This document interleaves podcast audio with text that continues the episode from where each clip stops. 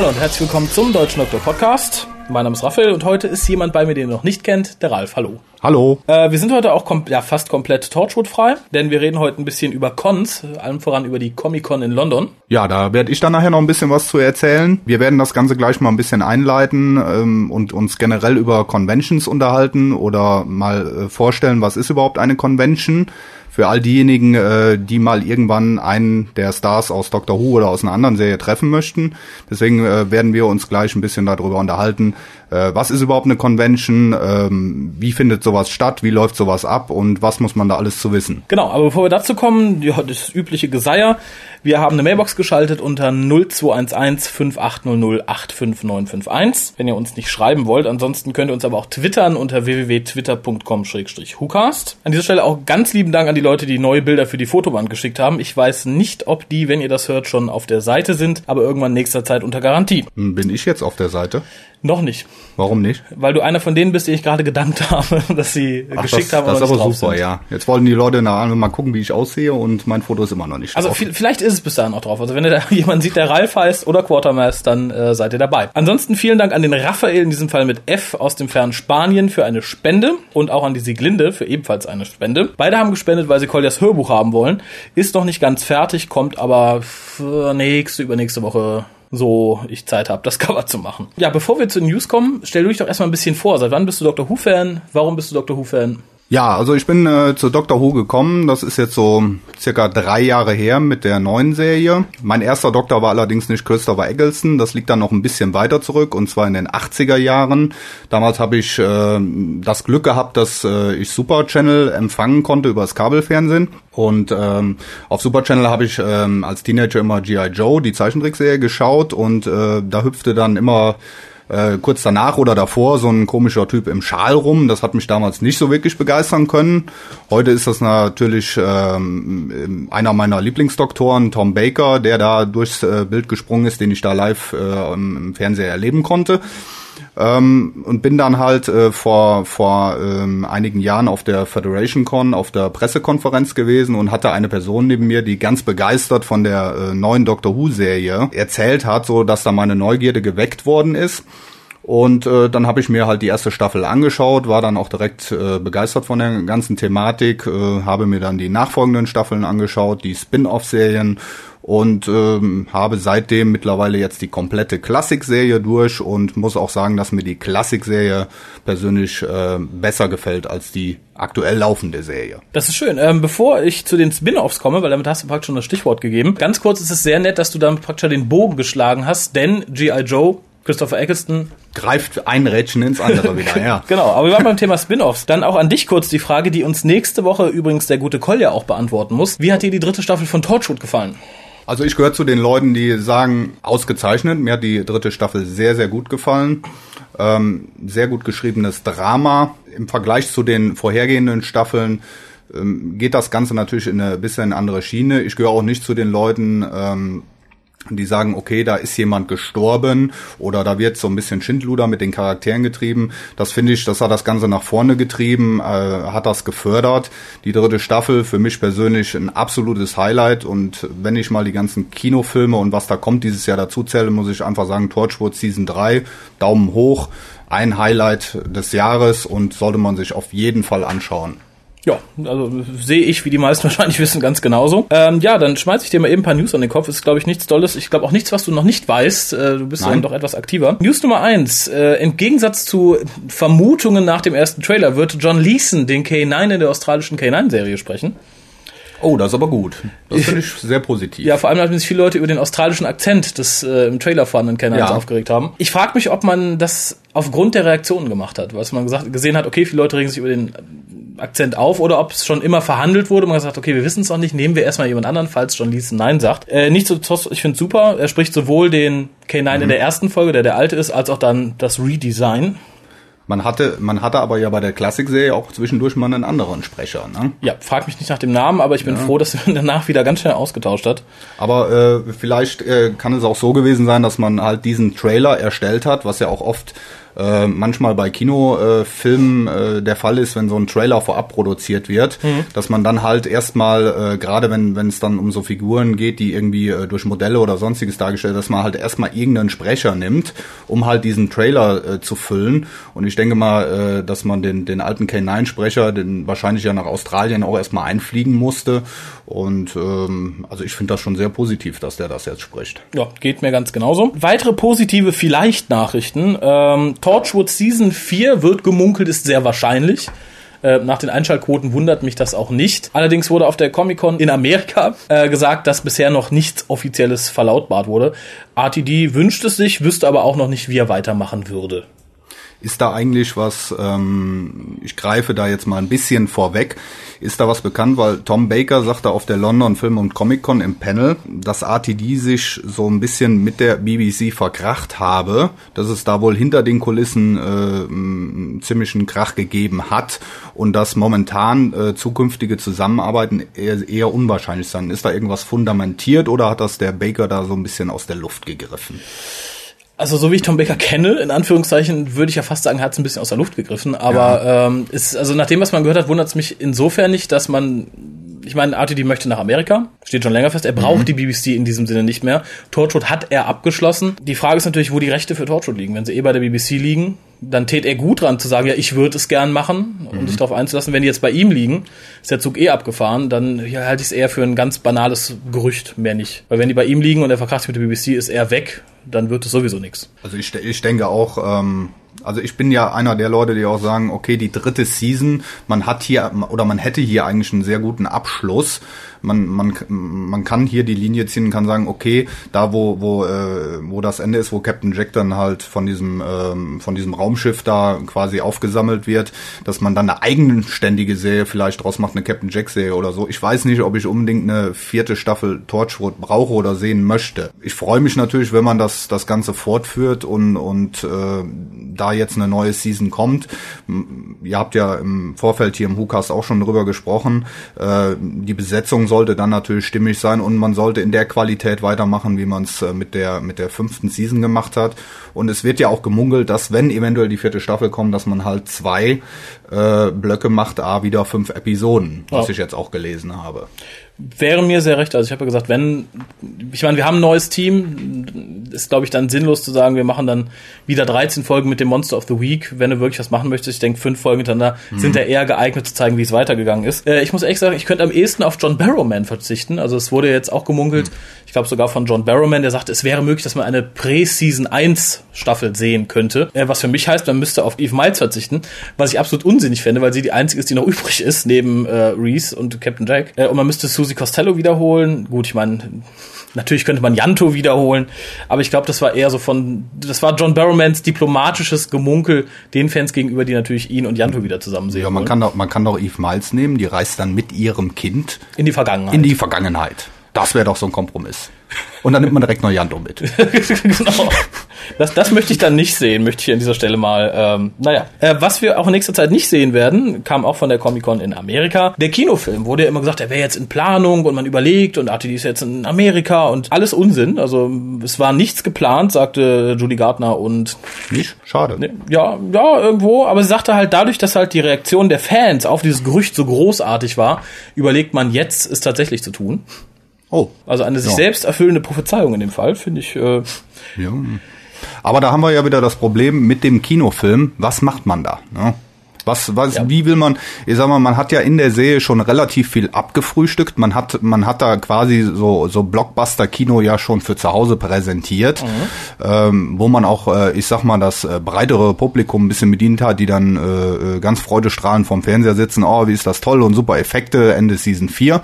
Äh, was will man da so einen Kinofilm machen? Und wir haben es ja gesehen bei Kinofilmen, die von TV-Serien umgesetzt worden sind, sei es als Fortführung oder eigenständige Filme, das war ja alles nicht so, äh, so besonders, was da, was uns da so präsentiert worden das ist. Das ist leider korrekt. Ich habe ja die große Hoffnung, jetzt wo Tom Baker wieder Hörspiele macht, dass er vielleicht auch dann im Kinofilm den Doktor mimen würde. Ja, nee, glaube ich nicht. ich glaube nee, nicht glaub ich dran, nicht. aber es wäre schön. Nein, nein, nicht glaube ich. Also, also ich sag mal so im im im, Audi, im Audiomedium auf CD ähm, kann er sicherlich den Doktor noch gut verkörpern, aber äh, man hat ja schon 1993 in Dimensions total mit dem Special noch gesehen, er wirkt da schon alt und er ist ja mittlerweile äh, sehr, sehr alt geworden und, und da fehlt einfach die Dynamik, um das noch äh, vernünftig auf den Fernsehschirm zu bringen. Oder auf den Kinoschirm. Ne? Wobei ich da sagen würde, ich würde mir, glaube ich, sogar ein Monatskinoticket holen, allein wenn er in der TARDIS in einem Sessel sitzt und uns eine Geschichte erzählt, ohne dass die Geschichte gezeigt wird. Und liest die Zeitmaschine.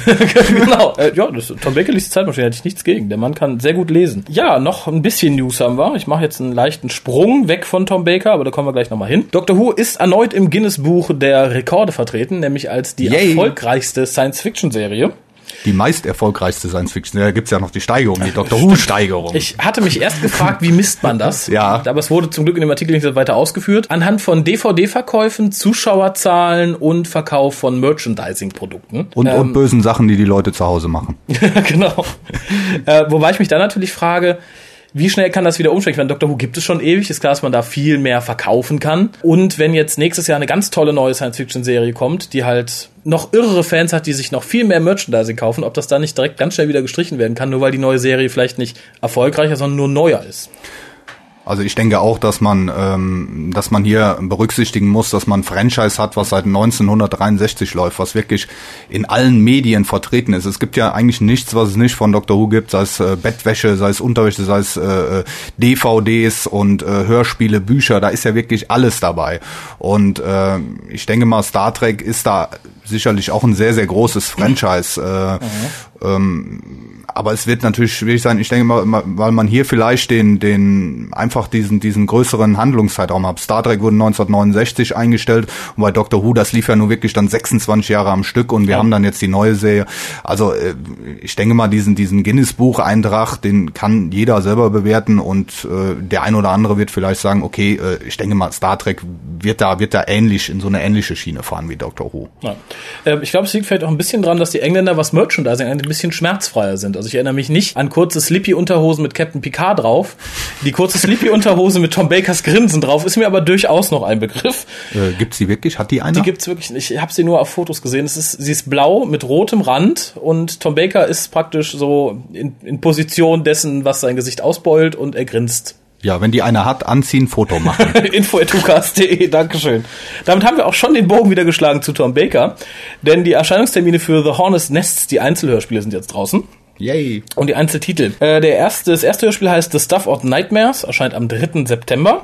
Folge 2 heißt The Dead Shoes, erscheint am 8. Oktober. Was, die toten Schuhe? Die toten Schuhe, ja. Ich, es, es erweckte plötzlich ganz gruselige äh, Assoziationen mit Random Shoes und ich hoffe, es ist nicht die Doctor Who Light Episode der Hörspiele. Aber das trauen sich, glaube ich, nicht. Die nächste Folge heißt dann Circus of, The Circus of Doom, erscheint am 5. November. Und, und das finde ich sehr interessant, die nächsten beiden Hörspiele erscheinen alle an einem Tag, nämlich am 3. Dezember. Das wäre einmal A Sting in the Tail und Hive of Horror, was mir sagt, wir haben da eine Doppelfolge. Oh, das hört sich alles sehr gut an. Äh, die werden dann auch äh, erstmal im Radio ausgestrahlt und dann auf CD veröffentlicht oder wie? Nee, die oder werden direkt veröffentlicht, Die werden direkt also- auf CD veröffentlicht. Ja, also ich, wie gesagt, ich denke, wie ich schon mal gesagt habe, ich denke, das ist so ein bisschen ein Test, ob die BBC guckt, wie weit kommen wir, wenn wir das machen mit alten Doktoren. Und ich bin tatsächlich immer noch der Meinung, dass wir ab 2011 dann die Lizenz bei Big Finish nicht mehr sehen, wenn die jetzt erfolgreich sind.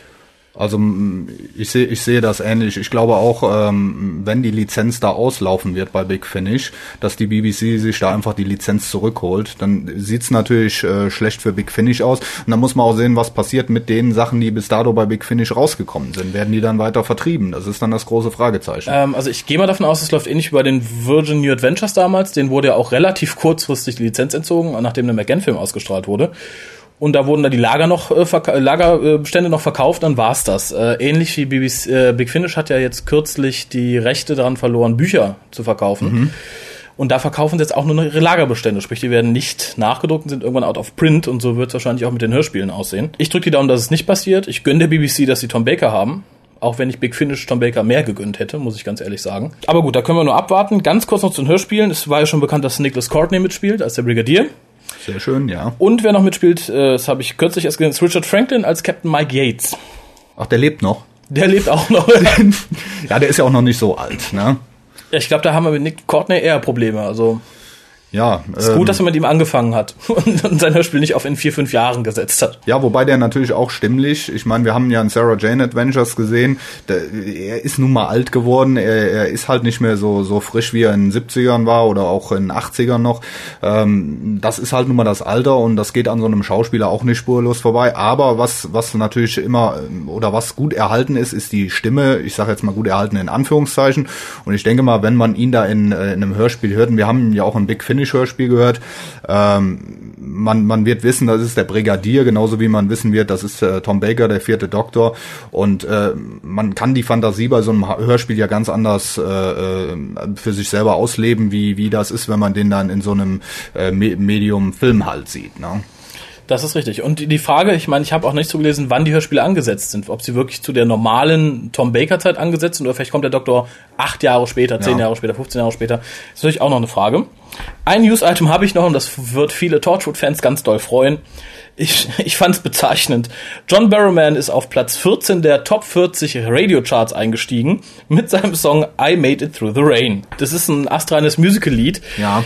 Äh, ich bin mir ziemlich sicher, wäre Janto nicht gestorben, wird er jetzt nicht damit auf diesem Platz gelandet sein, weil das Lied ist perfekt, um sein YouTube äh, geschnittenes Janto Herzschmerz-Video zu verzieren. Und ich denke, das ist auch einer der Hauptgründe, warum viele Leute sich diese CD kaufen werden um dann über eine Tasse Kaffee, um den Coffeeboy zu heulen. Ähm, ganz großes Lob an dieser Stelle an den Agenten oder an John Barrowman selber. Das ist perfekt getimed. Wann kann man ein schmalziges Musicallied auf den Markt werfen? Besser, als wenn man gerade einen herben Verlust erlitten hat. Seines Lieblingsdarstellers in seiner Lieblingsserie. Genau, ähm, ich, ich, ich wage einfach mal einen schlechten Übergang. Wir waren gerade bei Darstellern. Darsteller waren auch auf der Comic-Con. Die waren nämlich vom 17. bis zum 18. Juli in London und du warst da. Ja, ich war da. Vorab erstmal die Frage, wer außer dir war noch da von Leuten, die die Leute kennen, die uns zuhören? Also jetzt nicht dein Nachbar oder so. Ich meine, Gaststars an Gaststars. Oh, ja, die London Film Comic Con, zwei Tage, ist natürlich einer der äh, größten Veranstaltungen, die wir hier in Europa haben. Äh, man hatte also an die äh, 70 Stargäste aus äh, fast jedem großen Franchise äh, da und äh, Schauspieler aus diesen Serien und Filmen waren vertreten. Ähm, Im Detail jetzt einzelne Namen können wir vielleicht gleich noch ein paar nennen. Ähm, es waren halt da, ich sag mal, die Franchises Harry Potter, es waren Leute aus Star Wars da, aus Star Trek, aus äh, Doctor Who natürlich. Äh, aus Torchwood war Eve Miles vertreten. Es waren äh, auch da äh, bekannte Comiczeichner. Ähm, also wirklich eine, eine ganze bunte Palette äh, aus dem Star Wars Franchise. Der, der Kenny Baker, der den R2D2 gespielt hat. Der äh, Dave Browse, der da im Darth Vader Kostüm gesteckt hat. Also äh, aus Heroes waren Leute da. Also wirklich quer durch die Bank eine, ein äh, hunderbuntes Potpourri an, an Leuten, die da waren und die man dann halt live erleben und treffen konnte äh, sich Autogramme holen und äh, Fotoshoots machen konnte. Möchtest du erst, du hast ja gesagt, du wolltest allgemein was zu Con sagen oder sollen wir direkt auf die Comic-Con eingehen? Ich würde gerne im Vorfeld, äh, weil das ist, glaube ich, im Hookcast noch nicht so angesprochen worden, mal ähm, das Thema Convention im Generellen besprechen. Äh, was ist überhaupt eine Convention? Was macht eine Convention aus? Äh, wieso fährt man auf eine Convention und, und wie läuft sowas ab? Dass wir da einfach mal äh, generell drüber sprechen für Leute, die irgendwann mal ihren Darsteller aus ihrer Lieblingsserie, in dem Fall natürlich speziell Doctor Who oder auch Torchwood, treffen möchten. Was kann man da machen und, und wie, wie kann man so, so eine Convention angehen und, und so weiter. Wunderbar, ähm, dann würde ich ja fast anfangen, du an. Äh, ich persönlich muss sagen, ähm, ich habe Erfahrung insofern mit Conventions nicht, dass die einzige Convention, auf der ich war, die Panopticon war, ist zwar die größte, ist aber eine reine Doctor Who Convention. Ja. Und bei den meisten sind es ja so thematisch gefasste Conventions. Wir haben eine Science Fiction Convention, wir haben eine Horror Convention, wir haben eine, was weiß ich, Strickconvention, wo man halt aber auch viele verschiedene Serien dann zusammen hat oder viele verschiedene Unterstilrichtungen. Ja, der Begriff Convention ist äh, Convention ist ja letztendlich äh, wird ja auch genutzt äh, im Englischen, im Amerikanischen. Äh, eine Convention kann auch sein, da treffen sich äh, halt irgendwelche Staubsaugervertreter oder so. Also ähm, Convention oder Con ähm, ist natürlich für Fans im Science-Fiction-Bereich oder generell von Genreserien oder Filmen äh, immer irgendwie ein Zusammentreffen, wo sich Gleichgesinnte treffen, wo man, ähm, das werde ich auch gleich mal noch kurz ausführen, eine Convention Ähm, kann, kann natürlich von der Art, wie sie, wie sie aufgebaut ist, äh, ähm, ich sag mal, da kann ein Schauspieler sein, da muss noch nicht mal unbedingt ein Schauspieler dabei sein. Äh, letztendlich im Kern äh, ist sowas mal entstanden, dass irgendwelche Fans gesagt haben, wir wollen was machen, wo andere Fans auch hinkommen können, wo man mal was erleben kann, wo man sich austauschen kann. Also das, was wir jetzt im Kleinen in Deutschland erleben, möchte ich hier an dieser Stelle auch mal lobend erwähnen, mit den ganzen kleinen Stammtischen. Also es gab es ja bei damals bei ja. Star Trek auch, die Track Dinner waren das da. Äh, bei Doctor Who nenne ich es einfach mal die Stammtische, wo man halt die Chance hat, nicht nur virtuell Leuten zu begegnen, sondern auch mal im realen Leben. Ja, Cons gibt es wahrscheinlich auch in allen Farben, Formen und Größen, wie du schon richtig gesagt hast. Ich hatte erst überlegt, als du sagtest, du gehst auf die Comic-Con, ob ich auch hin wollte. Ja. Äh, ich persönlich, ich denke, es geht vielleicht mehreren Leuten so, ähm, die sagen, wenn ich schon Kohle dafür ausgebe, billig sind die Sachen nicht, da kommen wir ja gleich nochmal drauf zu sprechen dann möchte ich möglichst viel aus meinem Fandom abgreifen. Also für mich persönlich wäre es Doctor Who, für andere ist es vielleicht Torchwood. Ja. Weil selbst wenn du sagst, du bist allgemein Science-Fiction-Fan, du holst ja Autogramme, was weiß ich, von deinem John Barrowman oder von deinem Gareth David Lloyd und es interessiert dich jetzt nicht, ob äh, der Schauspieler von Buck Rogers hinten links in der Ecke sitzt oder irgendjemand aus Babylon 5, du hast es zwar mal geguckt, aber möchtest unbedingt Autogramm haben. Das war so, die bremste mich hier auch. Ich dachte, okay, du möchtest John Baker sehen, Paul McGann vielleicht, es hieß ja im Vorfeld, du sagtest im Vorfeld, du wusstest nicht genau, ob da überhaupt Panels sind, also sprich so Gesprächsrunden oder ja, genau. Bühnenshows. Es, es war halt im Vorfeld äh, auf der Internetseite angekündigt, äh, dass es halt diese, diese zwei Panels, äh, die man halt bezahlen musste. Das war zum einen Scott Bakula, den kennt man ja aus Quantum Leap und aus äh, Enterprise und äh, zum anderen irgendein Darsteller aus Twilight. Da bin ich jetzt nicht so im Thema, was, was Twilight angeht, ist aber momentan auch äh, ein Riesending hier in England, in Deutschland natürlich auch. Oh ja. ähm, und ähm, ja, gut, ich war natürlich in, in äh, London, weil ich die Chance hatte, ich war ja auch mit einem Händler da. Äh, das heißt, äh, für mich äh, da schon mal eine ganz andere Ausgangssituation. Das heißt, wenn du jetzt hättest fahren wollen, mhm. äh, klar, da muss man anders planen und muss, muss dann sagen, ja, wer kommt da alles, We für wen interessiere ich mich äh, äh, und, und man muss da kalkulieren. Wir kommen ja auch gleich mal dazu, was, was kostet sowas überhaupt mhm. oder, oder was muss man da an, an Geld mitnehmen. Ne? Ja, vor allem ist das, die muss man sich wirklich vorher gut überlegen, weil im Doctor Who gibt's ja wirklich auch gerade Conventions, die sich nur mit Doctor Who beschäftigen. Wenn man jetzt sagt, okay, ich möchte wirklich nur Doctor Who, gibt ja durchaus Leute, die sagen, ich habe nicht groß was anderes oder so, dann soll man sich vorher überlegen, nimmt man sowas mit oder nimmt man eine reine Doctor Who oder reine Torchwood, wie es The Hub ist ja eine reine Torchwood Convention. Ja. Äh, macht dann vielleicht mehr Sinn. Ähm, ich denke, wenn man sowas wie die Comic Con hat, sagt, muss man sich wirklich auch für mehr Sachen interessieren, sagen, okay, Scott Becker wollte ich sowieso immer schon mal sehen. Oder es muss jemand Besonderes da sein. Das war für mich Tom Baker, weil ich dachte, okay, den sieht man so oft nicht mehr äh, auf der Bühne, weil Tom Baker war jahrelang im Doctor Who Fan verschieden als jemand, der kam immer nur auf eine Convention, wenn er was zu verkaufen hatte. Das war zu Zeiten seiner Biografie so. Das war zu Zeiten seines Buches so. Äh, und äh, irgendwann eine Phase, als die, äh, als die ersten Hörspiele mit ihm rauskamen. Und sonst sah man ihn nicht. Insofern finde ich, bei so gemischten Cons muss man wirklich ganz stark aussieben, wer da ist. Bei Doctor Who, wenn da 30 Leute kommen, da ist irgendjemand bei, den man gut findet. Das ist, das ist richtig. Also hier Tom Baker war für mich natürlich äh, auch, äh, ich sag mal, das Highlight. Äh, wenn man dann an die Autogrammtische gegangen ist, äh, da saßen viele Namen und äh, viele Menschen, die man kennt, aus Serien, aus aus Stargate und aus, aus sonst was, wo man dann aber sagt, das ist hier mein Favorit, äh, da will ich hin, da will ich gerne ein Foto machen, da will ich gerne ein Autogramm haben, vielleicht ein bisschen Smalltalk am Tisch. Wenn dann natürlich so ein Tom Baker, ähm, er ist nun mal auch dafür bekannt, dass er sehr kurzfristig Conventions absagt.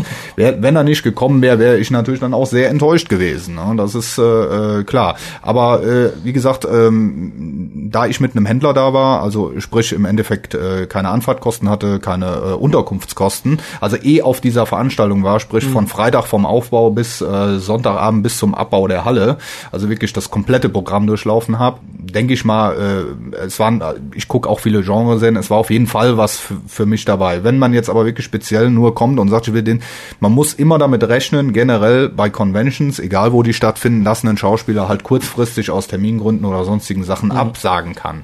Und ähm, da ist man natürlich dann auch sch schnell mal sch schwer enttäuscht, wenn man da seinen Star sehen will und der ist dann nicht da. Also da mu muss sich jeder darauf einstellen, der sich mit dem Thema Convention beschäftigt und sagt, ich bin bereit, Geld dafür auszugeben, ich will da hinfahren. Äh, und wenn dann die Person kurzfristig abgesagt hat, das kann natürlich passieren. Ne? Ja, wie gesagt, ich, ich denke, dann ist bei so einer reinen, äh, reinen Einserien-Convention, glaube ich, die Gefahr geringer, dass man groß enttäuscht wird. Das Weil ist dann Dr. Who ja. war es immer so, da waren dann vier Doktoren. Da konntest du auch mal auf einen verzichten. Bei sowas ist natürlich dann ein bisschen gefährlicher. Mhm. Ja, wenn jetzt jemand fragt, ich war noch nie da, ich meine, wir wissen ja beide, wovon wir ungefähr reden.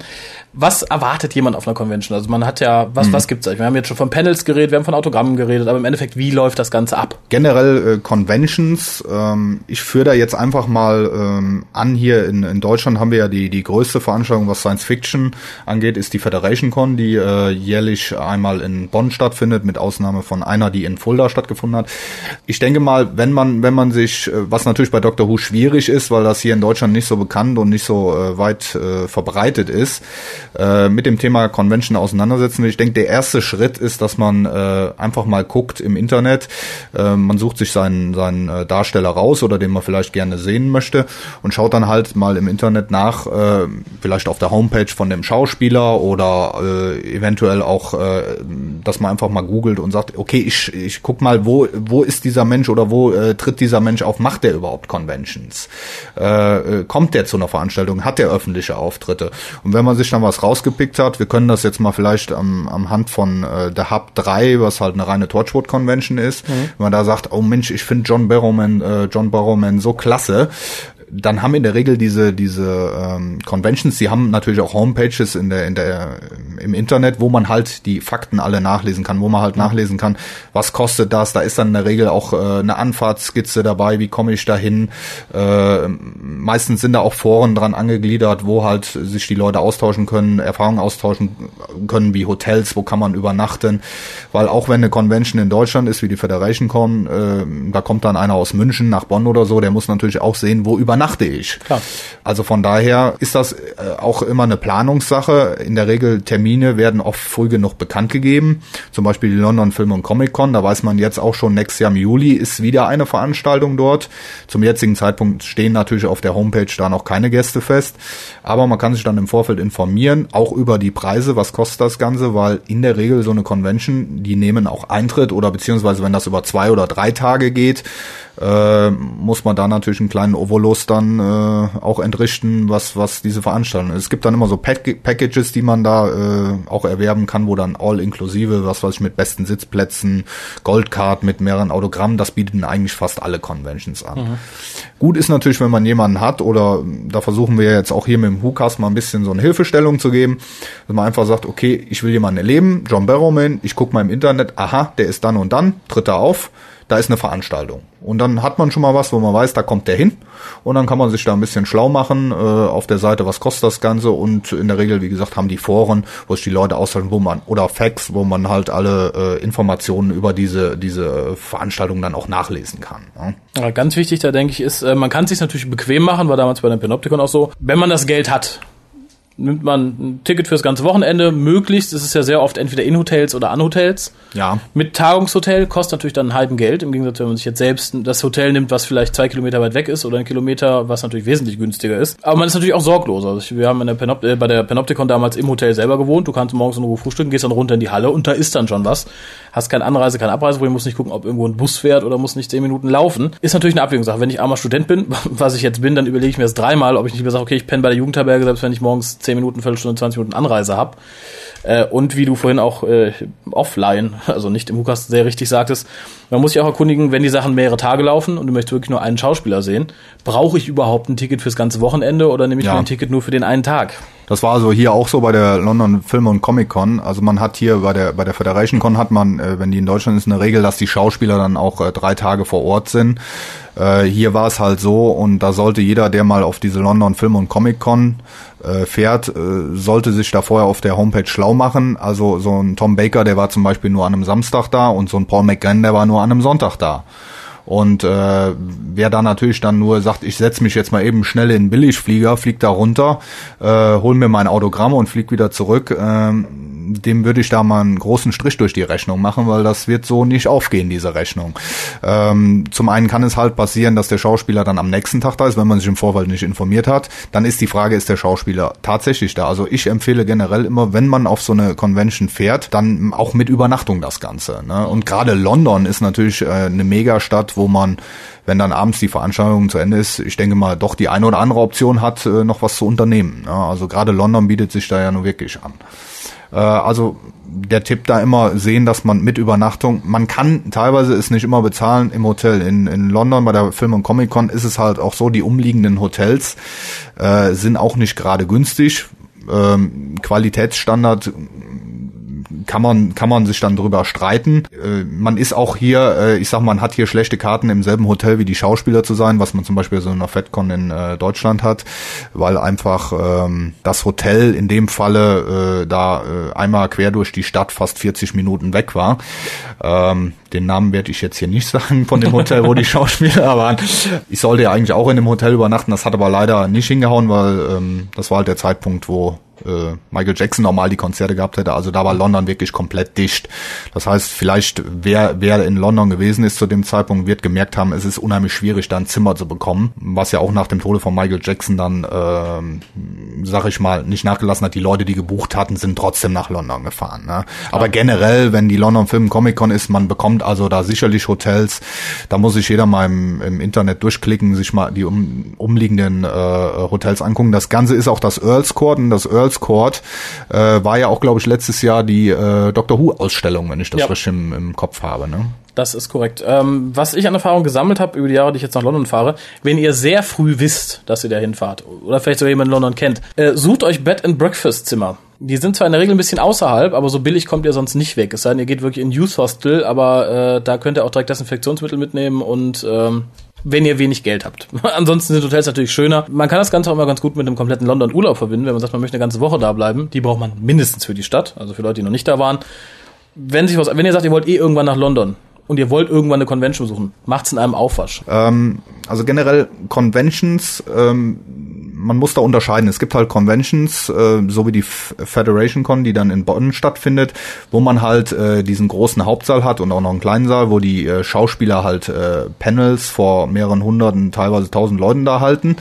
Ähm, man hat auf Conventions natürlich, äh, das ist auf jeder Convention so, egal wo die stattfindet, äh, die Chance Merchandise und Fans, Fansachen und alles mögliche Zeug zu kaufen. Ähm, einige Conventions bieten dann noch Rahmenprogramme an, dass man sagt, wir machen sowas wie einen Kostümwettbewerb oder wir machen äh, wir machen dann eine Ausstellung äh, von von Modellbausätzen von Fans oder sowas. Also das kann sich äh, stark unterscheiden äh, von Convention zu Convention. Mhm. Äh, hier in London war es halt so, es es wurden halt äh, Panels, Panels, das sind halt die äh, Gastreden der Schauspieler.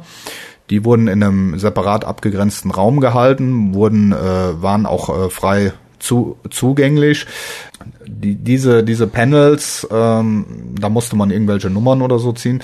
Ähm, generell auf den meisten Conventions sind die halt im, Ein im Eintrittspreis inklusive. Für viele Leute ist das dann auch so ein kleines Highlight, äh, wenn dann da der Schauspieler auf der Bühne steht. Man kann dann auch Fragen stellen.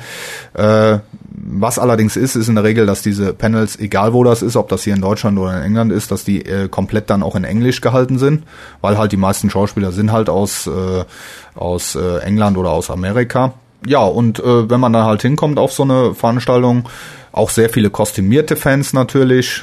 Ähm, und ich denke mal, es ist auf jeden Fall ein Erlebnis, wenn man, wenn man noch nie auf einer Convention war, man kommt dann dahin und, und, und man wird ja erstmal von Eindrücken erschlagen. Wie gesagt, sei es, sei es verkleidete Menschen, sei es einfach ähm, die Masse. Die Masse auch. Ne? Und Masse, da komme ich gleich nochmal zu, die hatten wir hier in London ohne Ende. Also okay. Massen und Schlangen und sehr, sehr viele Menschen. Ne? Das ne? kenne ich auch noch von der Panopticon. Kurz zu den Panels. Also ich kenne es jetzt, wie gesagt, auch nur aus dieser reinen Doctor Who Convention. Da gibt's halt auch verschiedene. Also wir hatten welche, Tom Baker, meinetwegen meinetwegen alleine auf der Bühne. Der ja. stemmt das auch allein, das klappt ganz gut. Man hat aber durchaus welche, die sind moderiert. Da hat man vielleicht mhm. auch verschiedene Leute da, Nicholas Courtney, John Pertwee und sonst wen, was jetzt nicht auf der Panopticon 2003, das wäre schwierig geworden. Ähm, aber die sind halt moderiert, laufen in der Regel auch etwas gesitteter ab, sind aber nicht immer so unterhaltsam. Also Tom Baker, der eine Stunde allein auf der Bühne steht, reist in der Regel mehr, weil er es kann, als ein zu Tode moderierter John Pertwee oder ein zu Tode moderierte Eve Miles. Die mögen zwar auch ihre Momente haben, aber ist natürlich vom Wissen, also von, von, von der Information, die du hast, interessanter, weil der Moderator fragt natürlich Sachen, bohrt hier mal nach, erzähl mal was in die Richtung. Aber wenn man den Leuten freien Lauf lässt, ist es in der Regel lustiger. Muss man gucken. Bei Panels, zumindest bei Doctor Who, sehr unbeliebt war und da hat Nicola Bryant auch damals äh, sehr empfindlich darauf reagiert. Kommt rein, es werden Fotos gemacht, sie setzt sich, fängt an zu reden. Und dann fingen noch mehr Leute an, Fotos zu machen. Und sie sagte dann irgendwann nichts mehr, mhm. sagte, pass ja. mal auf, Leute, ihr hattet fünf Minuten, ich möchte jetzt reden, das stört mich, lasst es bleiben. Vor allem, wenn da wirklich jemand sitzt eine Dreiviertelstunde und reden muss und es springen immer Leute auf, fotografieren und so. Äh, wird nicht gern gesehen, wird auch relativ oft nochmal ausdrücklich betont, dass man sagt, okay, die ersten paar Minuten dürfte, aber dann bitte Silencio. Das ist aber heute, äh, ich sag mal, bei vielen Conventions so, ähm, man hat halt, wenn der Schauspieler auf die Bühne kommt, dann entsteht da erstmal ein Blitz, äh, Blitzlichtgewitter und äh, das sollte dann auch irgendwann abappen. Also ja. wenn man mal von der anderen, äh, ich kenne ja nur auch die die äh, andere Seite von der Bühne oder wenn man selber oben auf der Bühne steht äh, und wenn dann wirklich da hunderte von äh, Blitzlichtern kommen, das ist also dann auch für so einen Schauspieler natürlich sehr sehr anstrengend. Natürlich. Ähm, was ich anmerken möchte hier halt, äh, wenn man wenn man sagt, ähm, Schauspieler alleine auf der Bühne oder mit oder ohne Moderator, das, das hängt natürlich auch immer von der, äh, von der Art der Veranstaltung ab. Wie ist die Qualität der Veranstaltung? Ähm, wie sieht da so ein Zeitplan aus? Wie viele Gäste sind da? Ich sag mal, wenn man, wenn man ähm, zum Beispiel das Problem hat, man hat, was weiß ich, 20 Gäste und die muss man irgendwie an einem Tag in Panels unterbringen, dann wird, werden in der Regel dann, ich sag mal, Gäste zusammengesetzt, die aus der gleichen Serie kommen oder aus, äh, äh, aus ähnlichen Sachen, äh, dass man dann auch mal zwei oder drei Leute hat, äh, die dann auf der Bühne sind. Äh, ähm, jeder, jeder Schauspieler äh, ist natürlich, gibt sich anders auf der Bühne. Man sollte also nicht erwarten als Fan, da kommt jetzt der Charakter, den ich aus der Serie komme und der ist im richtigen Leben auch so. Das sind, äh, Schauspieler sind halt auch normale Menschen, die da auf, auf der Bühne drehen und da gibt's natürlich welche, die können einen richtig begeistern und dann gibt's auch welche, wo man dann sagt, äh, der wirkt aber doch ein bisschen merkwürdig äh, äh, da auf der Bühne. Also ähm, und da muss man wahrscheinlich als Organisator ein gutes Händchen, aber dass man ja. das vorher weiß, dass man weiß, okay, der mag als Schauspieler super sein, aber der ist eine Trantüte auf der Bühne, da setzt sich zumindest noch einen dazu und ja. vielleicht einen Moderator, der den ab und zu mal anstupst und wach macht, dass er nicht wegschläft. Für die Leute, die Dr. Who DVDs gerne kaufen und auch hören, die verfahren nach einem ähnlichen System. Wenn die merken, wir haben Leute für einen Audiokommentar, die vielleicht ja. vor 40 Jahren da saßen und das gedreht haben, die jetzt keine Ahnung mehr haben oder die wissen, dann setzt man jemanden wie Nick Brick als Moderator dazu. Und ich denke, das ist ganz wichtig auf einer guten Convention, dass man da ein Gefühl, äh, Gespür für hat. Man kann Tom Baker allein auf eine Bühne lassen der unterhält die Leute, egal was ist. Man darf ihm nur kein Zeitlimit setzen. Ja. Es gibt aber durchaus Leute, da klappt es nicht und da muss irgendjemand zu, der entweder anstupst oder das zumindest in eine Richtung lenkt. Ja, es, es gibt halt Schauspieler, die die sind wirklich auf der, auf der Bühne und ich, ich habe ja selber so eine Moderatorfunktion beim beim Weekend of Horrors, was was im November auch wieder stattfindet, ähm, wo man dann auch einfach, das sind Leute, äh, die haben vielleicht mal irgendwo eine Nebenrolle oder so gespielt, ähm, die die wissen dann irgendwann nicht mehr, was sollen sie erzählen oder äh, oder teilweise kann es auch daraus resultieren, man hat halt im Publikum vielleicht äh, nur ein paar Leute sitzen, es traut sich keiner was zu fragen und dann macht natürlich so ein Moderator Sinn. Es gibt auch, es gibt Schauspieler, so ein Dave Browse, äh, der halt im Darth Vader Kostüm gesteckt hat, der kommt auf die Bühne, der erzählt in einem Fluss ohne Ende wirklich dann eine halbe Stunde am Stück und dann muss der gebremst werden. So ein Tom Baker ist natürlich auch jemand, der kommt auf die Bühne.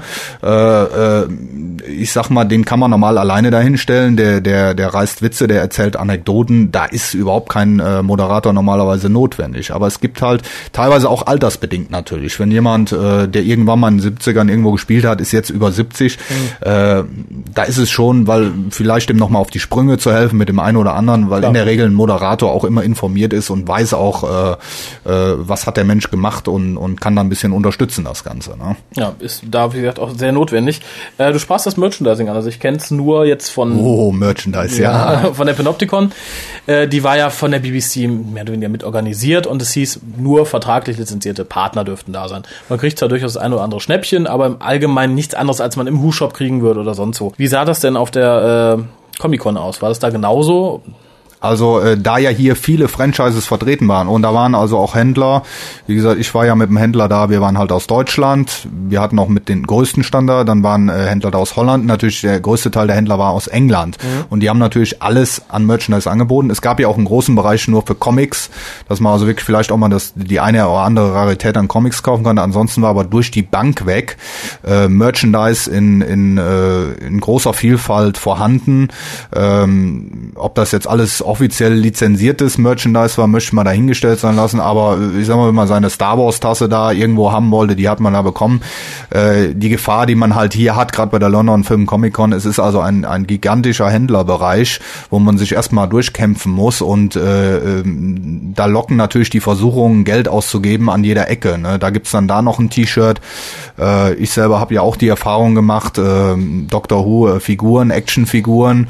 Man steht dann da vor so einem Händler und und äh, sieht dann da so eine TARDIS für fünf Pfund mit Sound, was ein wirklich äh, kleines Geld ist. Oh ja. Und äh, Schnäppchen winken da halt an jeder Ecke. Aber es gibt halt nicht nur offiziell lizenziertes Merchandise, es gibt halt äh, äh quer durch die Bank und äh, da sind auch äh, Dinge dabei, wo ich, wo ich sage, äh, ich habe ja hier so eine Dr. Who-Tasse, das ist mit Sicherheit kein offiziell lizenziertes Produkt, äh, sieht aber trotzdem gut aus. Ja. Und äh, also man bekommt da schon schon äh, eine riesen Auswahl und man kann da auch, denke ich mal, äh, wenn man ein bisschen was auf dem Wunschzettel hat, aber man muss halt aufpassen. Das ist so eine Gefahr, äh, weil man halt mit dem konfrontiert ist, was an, als Fan Spaß macht. Und ich denke, das wird auf einer Doctor Who, reinen Doctor Who Veranstaltung noch schlimmer sein. Oh ja man, man kommt dann in die Versuchung halt, oh, noch eine DVD, da noch eine Tasse, da noch eine Figur und dann äh, wird auf einmal das äh, Portemonnaie dann doch ein bisschen stärker belastet. Ja. Wohl wahr. Und vor allem die Rechnung kommt spätestens dann, das sprachst du von an, ich möchte es kurz erwähnen, wenn man wirklich viel Merchandising kauft man muss es ja auch nach Hause kriegen für die Leute, die ja. fliegen, vielleicht gerade mit Billigfliegern. Ihr zahlt euch den Arsch ab, wenn ihr wirklich das Übergepäck zahlen müsst, wenn ihr wirklich schwer und viel eingekauft habt. Ganz zu schweigen davon, die Dinger brauchen Platz. Ja, also ich habe mir auch dieses äh, Set da gekauft an Actionfiguren. Da war dann der der neunte Doktor drin, der zehnte Doktor, Rose, ein Dalek und äh, ein K9 und noch eine Figur. Äh, und das ist also ein, ein Riesenkarton gewesen. Und auch die TARDIS ist nicht gerade klein, wenn die verpackt ist. Gerade diese Actionfiguren, die haben äh, sehr oft große Packungen und wenn man da so ein Gewichtslimit hat für einen Flieger, wird's schwierig. Ich hatte halt den Vorteil, dass wir mit einem, äh, als Händler natürlich mit einem Transporter da waren, sprich, da konnte man das Zeug reinschmeißen, weil wir dann eh gefahren sind. Aber wer da mit dem Flieger kommt nach London und äh, äh, ich denke mal, wer dann außerhalb vielleicht von so einer Veranstaltung dann noch irgendwo hier in diesen äh, Spielzeugladen, äh, Forbidden Planet heißt der, glaube ja. ich, wer dann da reingeht, der wird ja da erschlagen mit mit äh, Dingen, wo man äh, das noch kauft und das noch kauft und wups, dann äh, wird's dann hinterher noch mal teurer, weil man halt so viel Gepäck hat. Ja. ja. Ein Problem, was auf der Panopticon bestand damals, äh, lag aber einfach in der Größe der Convention, denke ich. Viele Dinge liefen gleichzeitig ab. Also wir hatten dann hier das Big Finish Panel in einem Raum, äh, zeitgleich gaben dann vier Schauspieler Autogramme und es lief ein Panel im großen Saal. Sprich, man musste sich entweder zweiteilen, aufteilen oder man musste natürlich Abstriche machen, sagen, das mache ich nicht, das mache ich nicht.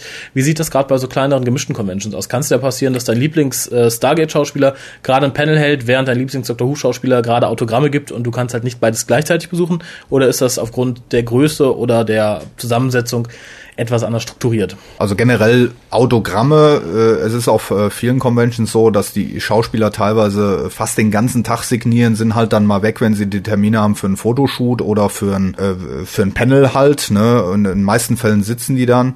Ich weiß jetzt nicht genau bei der bei der FedCon, äh, da gibt's dann glaube ich gewisse Zeiten, wo äh, so ein Kern an Schauspielern dann nur signiert und äh, viele andere, die dabei sind, signieren dann den ganzen Tag an, an Tischen oder so. Mhm. Hängt natürlich auch teilweise von so einem Schauspieler ab, wie lange hat der Lust oder wie, wie ist das vertraglich vereinbart, äh, wie lange der da unterschreiben muss. Ähm, also hier in London war es jedenfalls so, die haben ähm, halt den ganzen Tag äh, in, in zwei Bereichen gesessen, ein ganz großer Bereich, ein kleinerer Bereich, sind dann natürlich kurz weg, wenn die äh, Panel waren, sind dann im Anschluss aber wieder an die Tische gekommen, um dann weiter zu signieren.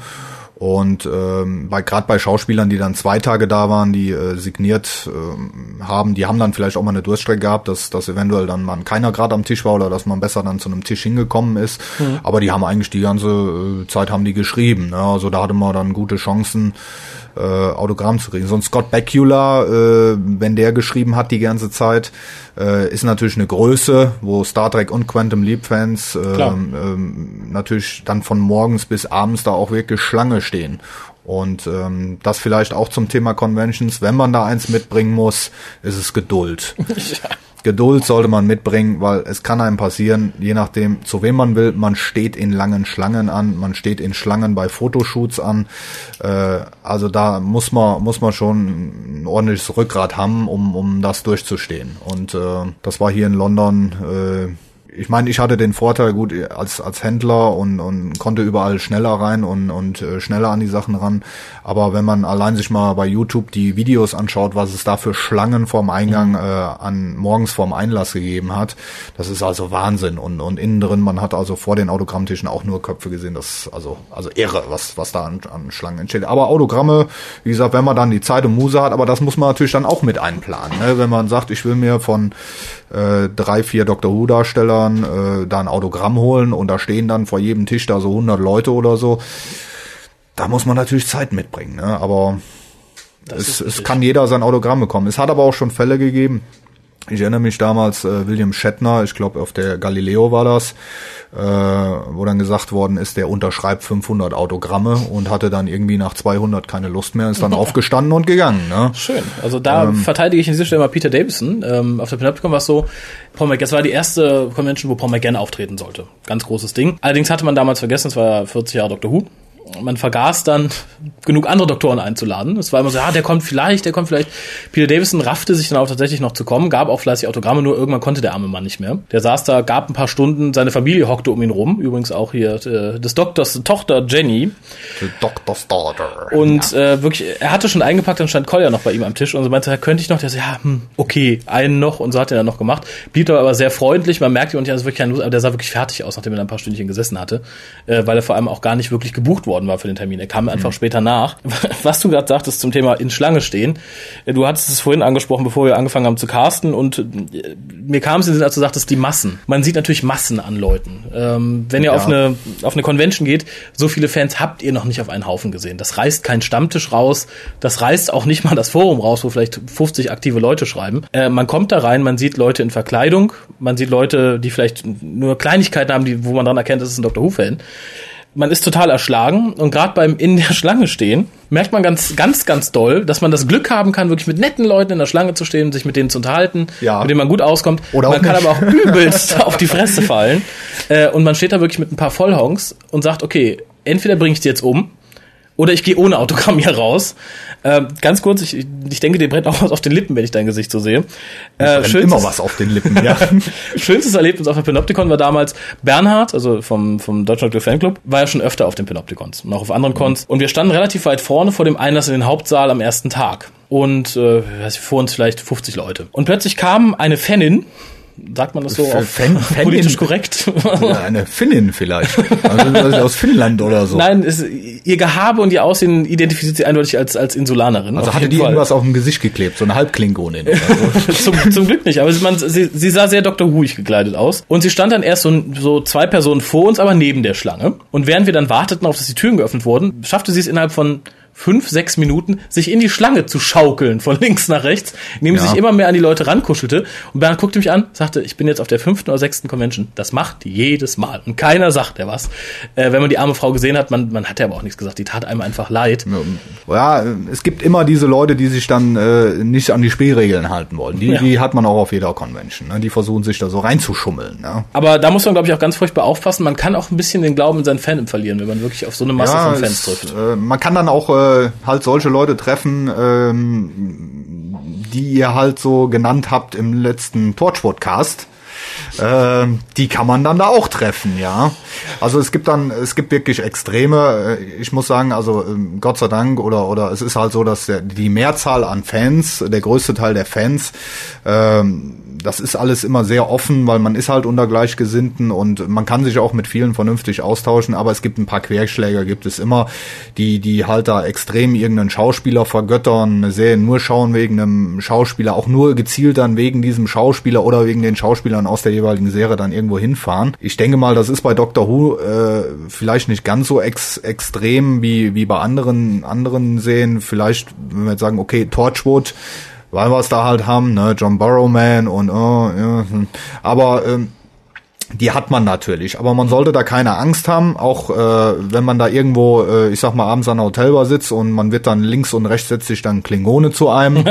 die sehen dann zwar erstmal gefährlich aus in, im vollen Kostüm, aber das sind dann meistens ganz, ganz nette Menschen, äh, die einfach Spaß da an, an, äh, an ihrem Hobby haben äh, und, und äh, ich sag mal, äh, Imitation hat ja mal jemand gesagt, ist eine Kunst äh, der Verehrung, die höchste Form davon wer sowas macht und wenn man sieht, was für Arbeit manche Leute da in Kostüme und so stecken, das ist schon schon beachtlich. Und äh, man sollte da keine Angst haben, mal mit jemandem so unterhalten, das sind ganz normale Menschen, die da unter den, ja. den Masken da auch stecken. Ne? Ja, ich denke, das Problem wird nicht, wenn sie auffällig aussehen, wenn sie verhaltensauffällig werden. Ich glaube, das ist der Punkt, wo man sagen müsste, Leute, äh. lasst es. Also jetzt nicht verhaltens, klingonisch reden würde ich nicht als verhaltensauffällig bewerten, aber wenn jemand irgendwie wirklich ausfallend äh, elfisch zickig reden. oder wenn jemand elfisch redet, dann ja, auf einer Star Trek Convention da würde ich auch sagen, Ansonsten elfisch. Auf der Ringcon. Es gibt auch die Herr der, für Herr der Ringe gibt's die Ringcon. Da gestehe ich Ihnen das aber zu, die dürfen elfisch Die reden. dürfen elfisch reden, ne? Aber nur die. Ähm, möchtest du noch was Allgemeines zu Cons sagen? Sonst würde ich dich ja nämlich jetzt wegen der äh, Comic-Con lösch löschern. Wir können dann gern zur Comic-Con kommen. Wunderbar. Äh, ansonsten, wenn ihr noch Fragen habt zu Conventions generell, info.hucast.de. Kann auch sein, dass irgendwie jemand speziell noch was nachfragen möchte. Wir haben jetzt keinen Terminkalender, müsst ihr euch schon selber suchen, aber wenn es eine Frage gibt, wie was war, wie was in der Regel gehandhabt wird, helfen wir natürlich gerne an aus. Erste Frage zur Comic-Con. Wer war generell da, der für uns jetzt hier im Hucast interessant sein könnte oder generell irgendjemand bemerkenswertes? Also aus dem Doctor Who-Universum waren da Tom Baker, der vierte Doktor, ähm, am Samstag. Der Paul McGann, der achte Doktor, der war am Sonntag da. Äh, Eve Miles aus Torchwood, gerade ja aktuell auch wieder im Fernsehen gesehen. Ähm, Fraser Heinz, der den Companion von äh, dem zweiten Doktor gespielt hat. Ähm, Philip Maddock war da, den kennt man unter anderem aus The Brain of Morbius äh, mit dem vierten Doktor, Tom Baker. Hat auch noch in, äh, glaube ich, Wargames mitgespielt und äh, ich meine noch anderen Doctor Who ähm, äh, Stories. Äh, dann war noch da Alexandra Moen, die hat die Frau des, ich hoffe, ich spreche die jetzt richtig aus, die Frau des Masters äh, gespielt in der neuen Who-Serie. Dann war noch da gewesen natürlich der Brigadier, äh, Nicholas Courtney. Hm, Wen kennt man noch? Äh, ich glaube, dann gab es noch irgendwie zwei, die jeweils eine Nebenrolle hatten, wo mir aber jetzt leider der Name entfallen ist. Also ich sag mal, für, für Doctor Who waren natürlich mit Tom Baker und Paul McGann schon mal äh, zwei Doktoren generell da, was, was das Ganze natürlich für Doctor Who-Fans sehr interessant gemacht hat und äh, Eve Miles halt, äh, weil es auch kurze Zeit nach der Ausstrahlung von äh, Children of Earth war. Okay, ähm, ja, du sagtest Autogramme, also ich denke mal, das, die, du sagtest es vorhin, die Leute schreiben den ganzen Tag Autogramme. War das da genauso? Also im Endeffekt, Paul McGann hat da sechs Stunden gesessen unter Umständen und Autogramme verteilt oder? Also Paul McGann war, wie gesagt, ja am Sonntag da und der hat dann auch den ganzen Tag da an seinem äh, Tisch gesessen. Ähm, man muss sich halt vorstellen, dass diese Riesenhalle, auf der einen Seite der Halle sind dann, äh, äh, sind dann solche Tische aufgebaut, äh, wo die Schauspieler alle nebeneinander sitzen. Oben drüber hängt dann so ein äh, Plakat, wo man, damit man auch sieht, wer wo sitzt. In der Regel packt man dann auch äh, Schauspieler zusammen, die zusammengehören. Also ein Paul McGann äh, sitzt dann, äh, daneben hat dann, äh, ich meine, Nicholas, Cor ja, Nicholas Courtney hat daneben gesessen. Also man, äh, man hat die Tische, man kann dann da hingehen. Es kann allerdings bei der Comic äh, Con in London sein, dass man sich vorab äh, solche äh, Nummerntickets holen muss und dann gibt's dann Helfer, die stehen davor und sagen, jetzt kommen die Leute mit der Nummer bis von X bis Y dran, äh, die dürfen sich jetzt anstellen. Und da können durchaus lange Schlangen sein. Ähm, Paul McGann äh, waren also war eigentlich auch immer gut besucht da, soweit ich das gesehen habe. Äh, da ist das auch mit diesen Nummern gelaufen. Aber der hat halt den ganzen Tag geschrieben. Und wenn man da ein bisschen sich geduldet hat, mit einer halben Stunde Wartezeit oder so, dann hat man auch da sein Autogramm bekommen. Okay, ist ja sehr angenehm. Ähm, du sagtest vorhin, es war nicht geplant, dass ein Panel für die Doctor Who Personen selber gegeben wird. Also stand wohl nicht im Programm oder auf der Webseite, sagtest du. Ja. Ähm, Gab es sonst noch irgendwas Huiges, außer jetzt die Autogramme selbst und dann dieses, ich weiß nicht, wie lang war das Panel? Eine halbe Stunde, dreiviertel Stunde? Panel ging so circa 20 bis 25 Minuten. Da habe ich mich also sehr darüber gefreut. Das war am äh, Samstag. Es hingen also in der Halle dann äh, Informationen aus. Da stand dann halt Doctor Who Panel, Heroes Panel. Äh, hat mich natürlich im Kern das Doctor Who Panel interessiert. 20, 25 Minuten. Da kann ich äh, gleich noch kurz was zu erzählen. Ähm, ich hatte ja den Vorteil, dass ich schon am äh, Freitag äh, da beim Aufbau äh, vor der Veranstaltung da war und äh, habe dann das, also eine meiner ersten Sachen, die ich dann auch erspäht habe, äh, im äh, Laufe des späteren Freitagabends war also eine Ecke, wo man äh, Doctor Who ähm, Props halt hingestellt hatte. Also man hatte da den äh, äh, Original K9, man hatte äh, Cyberman, man hatte mehrere Daleks nebeneinander aufgebaut.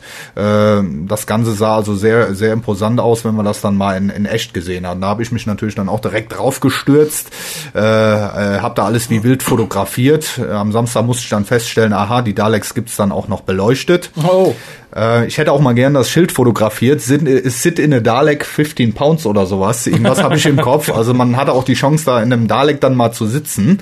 Ähm, die hatten also wirklich diese Original äh, dann da, Cyberman, ein paar Masken waren da, so, so eine äh, äh, Saigon-Maske und sowas. Ähm, natürlich für jemanden wie mich, ich war letztes Jahr äh, oder davor das Jahr nicht auf äh, in, äh, bei der Ausstellung, aber ich weiß nicht, hatte man bei der Ausstellung äh, äh, Classic Props dabei oder waren da nur Sachen aus der neuen Who-Serie? Ähm, also ich war auch nicht da, wenn ich mich an Haralds Bericht korrekt erinnere, waren da nur neue Sachen, nichts Altes. Ja.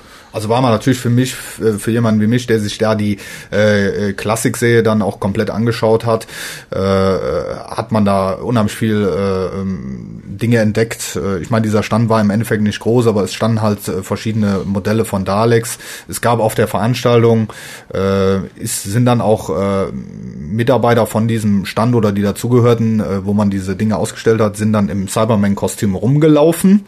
Ich habe dann auch einen erwischt, der mich da ein bisschen mit der Waffe bedroht hat, so ein Cyberman. Ja, auf Verlangen äh, oder einfach mal so? Nee, aber was ich feststellen musste, und da tun mir die Schauspieler ein bisschen leid, wenn man so einem Cyberman direkt ins Gesicht guckt, gerade die in dem alten Outfit, es ist etwas befremdlich, weil da kommt keine Reaktion zurück. Man hat nur dieses blecherne Gesicht. Also ähm, sehr witzig. Also man, man hat generell auf der Veranstaltung, man, überall wird man natürlich, wenn man, wenn man äh, auch durch die Reihen geht, man wird mit Doctor mhm. Who konfrontiert, man sieht Merchandise darüber, hier natürlich gemischt mit, mit anderen äh, Merchandise-Produkten von anderen Franchises. Äh, dann war noch ein, ein, äh, ein Stand irgendwo in der Ecke, da hat jemand äh, ne, den schwarzen Dalek, den Dalek Sek hat äh, nachgebaut und auch einen, einen voll funktionsfähigen R2D2. Aber man hat schon äh, ich denke mal, für Dr. Who hat man aus dieser Veranstaltung für sich selber einiges ziehen können, weil halt auch einige Schauspieler da waren. Ja, wir können, wir können uns ja mal kurz über das Panel vielleicht noch unterhalten. Wäre meine nächste Frage gewesen. Ja. Wer hat am Panel teilgenommen und worum ging's? Du hast mir ja freundlicherweise eine E-Mail geschickt, äh, mach dir Notizen. Ja. Habe ich natürlich während dem Panel nicht gemacht, da bin ich auch gar nicht auf die Idee gekommen. Ich versuche das also mal so äh, ein bisschen wiederzugeben, wie ich das Panel erlebt habe, was ich mir an Fragen gemerkt habe.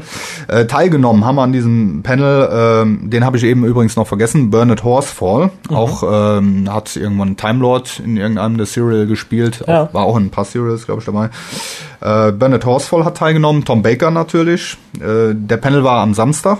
Äh, Alexandra Moen, der Philipp Maddock und Moderator, also 1, 2, 3, 4, 5 Personen waren da anwesend. Okay, wobei ich direkt mal anwerfen möchte, ist ja schon eine seltsame Mischung. Nebendarsteller aus der neuen Serie, ein Doktor aus der alten Serie, plus mhm. Nebendarsteller aus der alten Serie.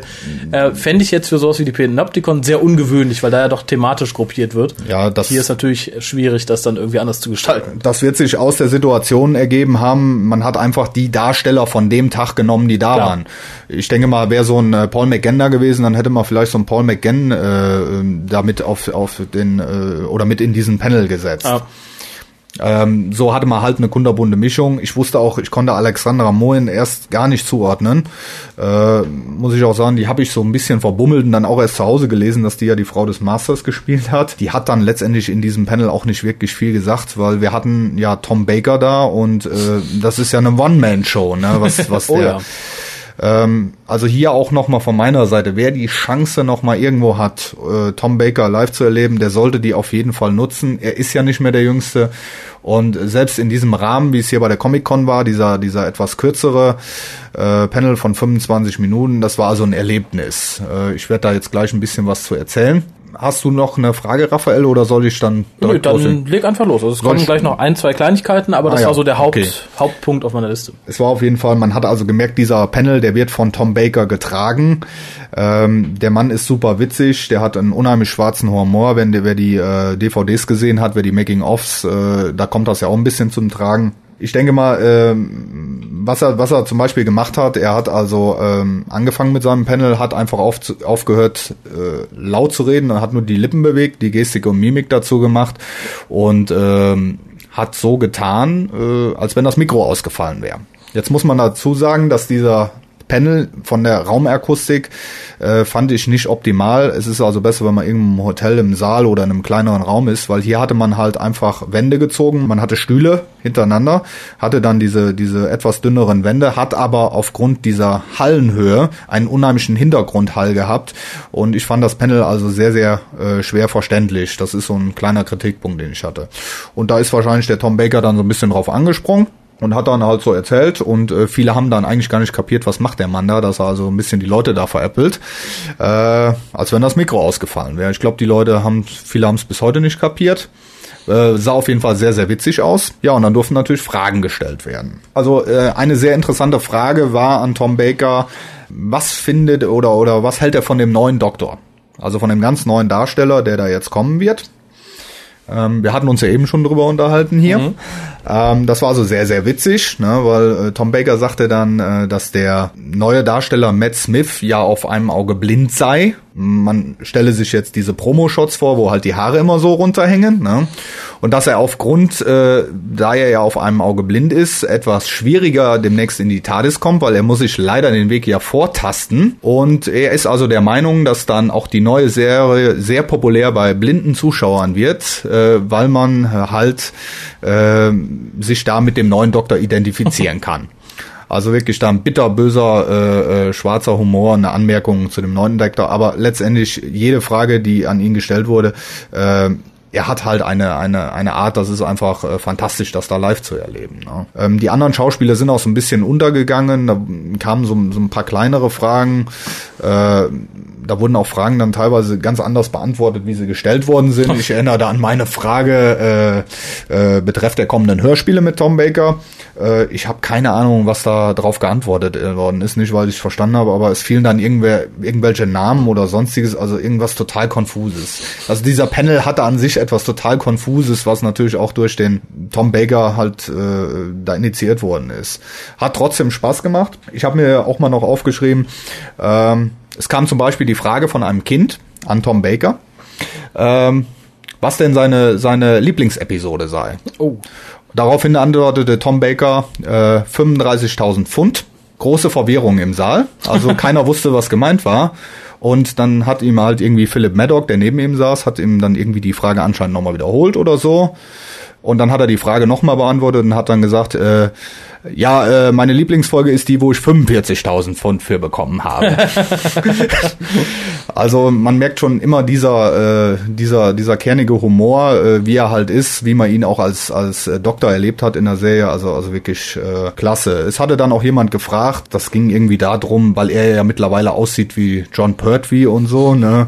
Äh, da, da hat er dann nur ganz apathisch da gesessen und geguckt, was er ja auch schon mal gerne macht. Also äh, ist schon kurios, wie der, also man weiß bei ihm nicht, wo man dran ist, wie er, wie er äh, ähm, reagiert auf gewisse, gewisse Sachen. Und das macht's ja gerade so interessant. Ja, also viel was, äh, viel was zu den anderen Darstellern. Es wurde halt äh, irgendwie, ich glaube, die Alexandra Mohn noch ge gefragt, äh, was ihr Lieblingsdoktor ist. Daraufhin sagte sie David Tennant und Doch. Äh, dann brauchte man nur mal Tom Baker zu beobachten, äh, der dann irgendwelche komischen Gesichtszüge macht und dann ein bisschen getröstet werden musste. Ne?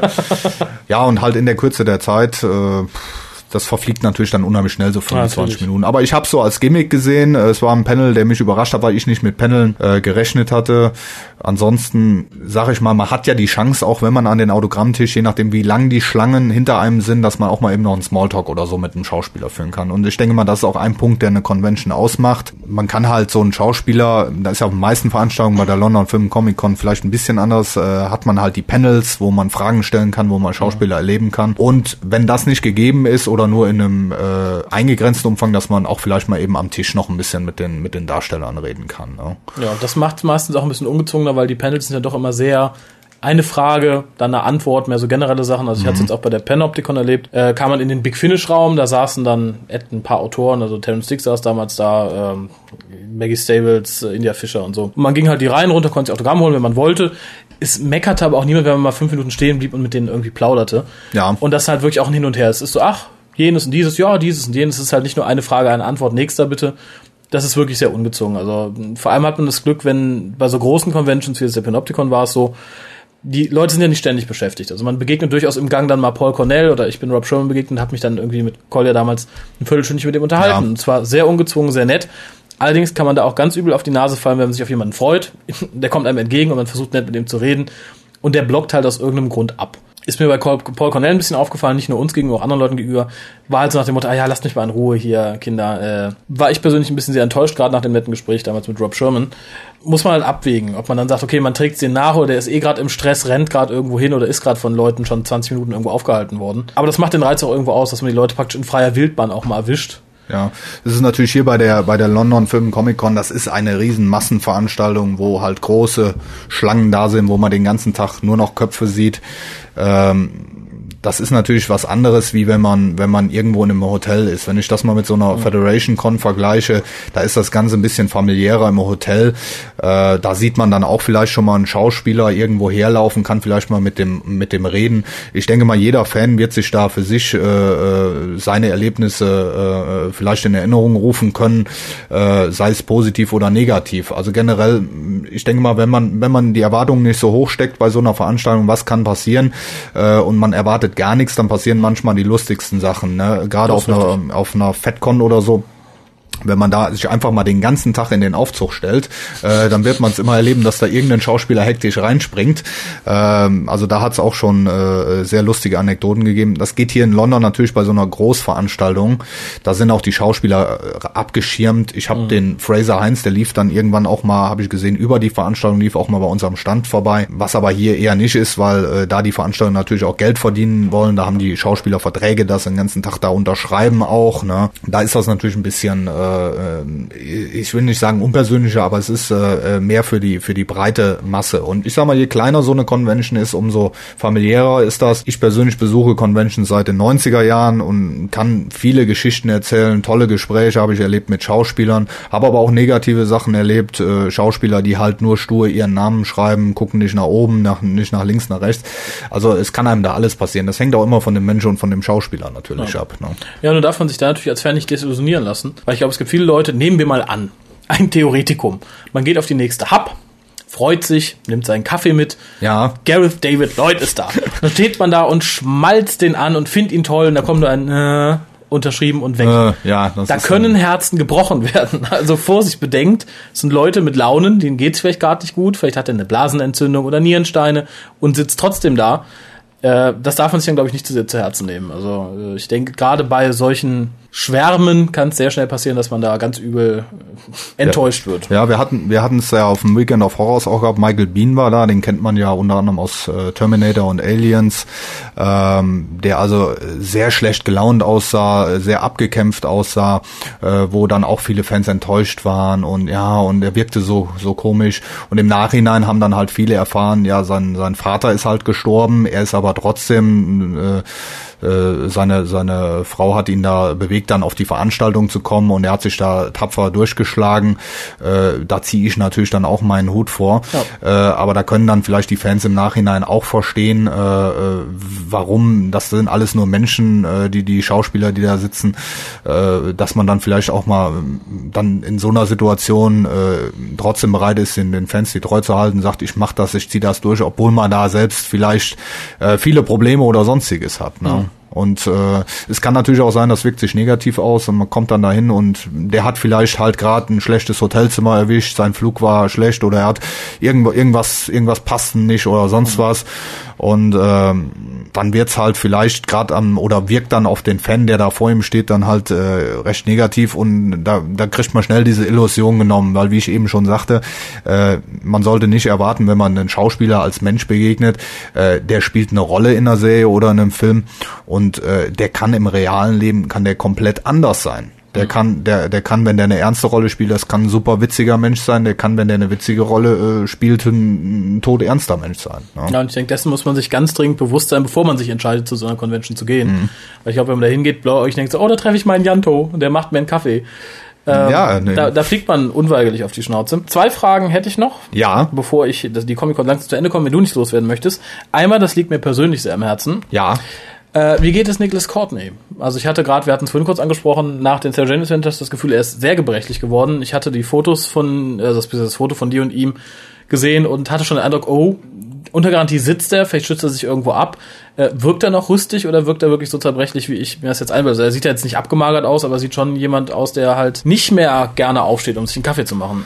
Also Nicholas Courtney muss man natürlich berücksichtigen, äh, wie alt der Mann mittlerweile ist und äh, da ziehe ich meinen Hut davor, äh, wenn jemand in so einem hohen Alter dann noch so eine Convention durchzieht und, mhm. und äh, mit Fotoshoots, mit mit Autogramm, mit dem ganzen Tag sitzen. Man merkt natürlich, er ist alt geworden und und der ist halt nicht mehr so fit der Mann. Man hat es ja auch in Sarah Jane schon gesehen und beim Fotoshoot saß er halt auch nur. Ich habe ihn jetzt in dem Sinne nicht groß in Bewegung erlebt, halt nur sitzend. Mhm. Ähm, ich denke mal, es wird schon einen Grund haben, dass man Fotoshoots macht, wo Darsteller sitzen und wo Darsteller stehen. Und man muss einfach sagen, der, der Mann ist alt, der ist, äh, ich weiß nicht, äh, ähm, er wirkt, er wirkt, ja, für mich wirkt er immer noch, wirkt er noch fit. Mhm. Äh, es ist halt dieser normale körperliche äh, Altersprozess, den, den wir alle durchmachen werden irgendwann oder, oder machen. Und das so kurz an meinem Geburtstag, unglaublich. Ach ja, du bist ja 30 geworden. Herzlichen Glückwunsch nochmal. Ja. Auf dem besten Weg zum Alter von Nicholas Courtney. Ja, jetzt darfst du auf die Ü30-Partys. jetzt darf ich für Fotoshoots auch sitzen bleiben. Jetzt kannst du dich auch hinsetzen bei Fotoshoots. ja. ja, ja. Nee, aber ich, äh, ich denke, ähm, wahrscheinlich so, dass Nicholas Courtney, der macht jetzt die Hörspiele und dann mhm. Glaube ich nicht, dass man in den nächsten Jahren, äh, dann wird es wahrscheinlich langsam für ihn so sein, dass er sich in den, in den Ruhestand dann oder was man gibt, weil äh, irgendwann das ist dann auch zu anstrengend für so, ah, so einen Menschen. Ne? Ich, ich denke da auch noch an James Doohan, den ich noch äh, äh, kurz vor seinem Tod damals auf einer Convention erleben durfte, der dann auch nur noch auf der Bühne saß, hat aber immer noch äh, äh, gute Witze äh, gerissen und so, aber irgendwann ist, ist dann mal vorbei. Die, die Leute werden nicht jünger. Ne? Gut, aber bin ich ja schon ein bisschen beruhigt, weil wie gesagt, ich dachte da, vielleicht geben sie ihm wirklich, weil vielleicht stand nee, also, die Krankenschwester nebendran, hat das Atmungsgerät Ja, das, das wäre lustig gewesen. Ne? naja, nicht dann, für Niklas Courtney wahrscheinlich. Dann hätte ich, dann hätte ich die Schwester auch noch mit aufs Foto genommen. so mit dem Häubchen und so. Ne? Das, äh, ja. Ähm, ja, dann noch eine letzte konkrete Frage, weil wir erzählten vorhin viel über äh, Kosten, dass man sich ja kostenlos sein muss. Wie viel über den Daumen gepeilt äh, kostete jetzt der Eintritt zur Comic-Con und was war so extra zu bezahlen? Also was war im Eintritt drin? Musste man für Fotos extra bezahlen, für die Autogramme, für, ähm, du sagst ja, das Scott Bakula Panel war einzeln zu bezahlen. Ja. Nur so grob über den Daumen gepeilt, dass wenn sich jetzt jemand denkt, so wie lange wie lang muss ich sparen, wie lange muss ich Suppe essen? Sparen, ja, das ist ein gutes Wort. Suppe essen ist auch immer schon mal ein guter Ansatz. Gibt gute äh, Tütensuppen ja. und sowas. Da kann man, kann man auch viel was strecken. Ja, äh, ich, äh, da ich ja mit einem Händler auch da war, ich weiß jetzt nicht mehr genau, was der Eintritt kam. Ich meine, hier war es nicht so viel, äh, irgendwie so so 15 Pfund oder sowas. Mhm. Ähm, generell kann man die Eintrittspreise äh, auf so auf so Internetseiten nachlesen auch. Wie ich ja schon schon mal vorab sagte, so da kann auch dann mal sein, dass man so ein Goldticket oder sonst was kauft, wo halt gewisse Dinge schon äh, inbegriffen sind. Ja also eine Convention generell äh, kostet kostet eigentlich immer eine Menge Geld. Also wir hatten ja das Thema Übernachtung, da kann sich jeder mal ausrechnen, wenn dann so ein so ein Zimmer 80 Pfund oder noch mehr kostet, dann muss man natürlich mit rechnen, die Schauspieler nehmen Geld für Autogramme. Mhm. Äh, es ist halt. Das war in diesem Fall auch wieder so oder war da waren die Autogramme mit drin oder? Nein, ich glaube, man konnte im Vorfeld äh, über diesen Veranstalter, über die Homepage, kam, konnte man auch solche Packages kaufen, so, mhm. so, so eine Art Gold, Goldkarte oder Goldticket oder sowas, äh, wo man halt auch früher dann in die Halle reinkommt, wo man dann halt, äh, glaube ich, ein paar Autogramme dabei hat. Aber da okay. bin ich mir jetzt nicht so sicher. Äh, ich musste ja mal sehen, weil, weil ich halt, äh, wie gesagt, als Händler in der Halle war, mhm. da, da ist es, äh, äh, oder, da ist es dann ein bisschen anders noch. Ne?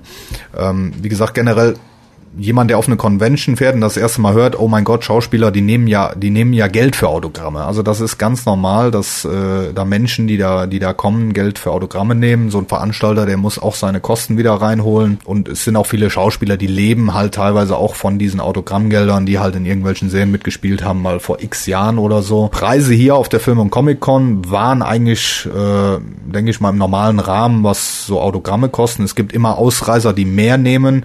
Ähm, also ich sag mal hier für so ein Paul McGann Autogramm äh, hat man so 10 Pfund bezahlt. Mhm wo dann auch ein Hochglanzbild inklusive ist. Da lagen dann halt sechs, sieben, acht Fotos da zur Auswahl. Also auch da konnte man sich nicht beschweren. Bei den anderen, wo ich war, war es ähnlich. Ich glaube, Tom Baker hat 15 Pfund genommen.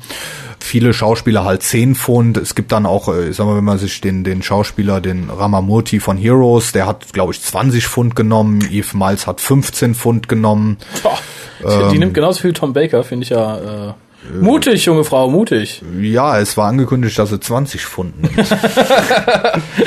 da war ich schon froh. Also einige haben dann äh, auch, äh, es gab so im Forum, hatte ich das nachgelesen, wo Leute in etwa geschätzt haben, was, was die äh, Schauspieler nehmen. Mhm. Und ähm, da war ich dann auch ein bisschen froh, dass dann einige äh, äh etwas weniger genommen hatten. Da hatte ich dann noch mehr Geld für Merchandise.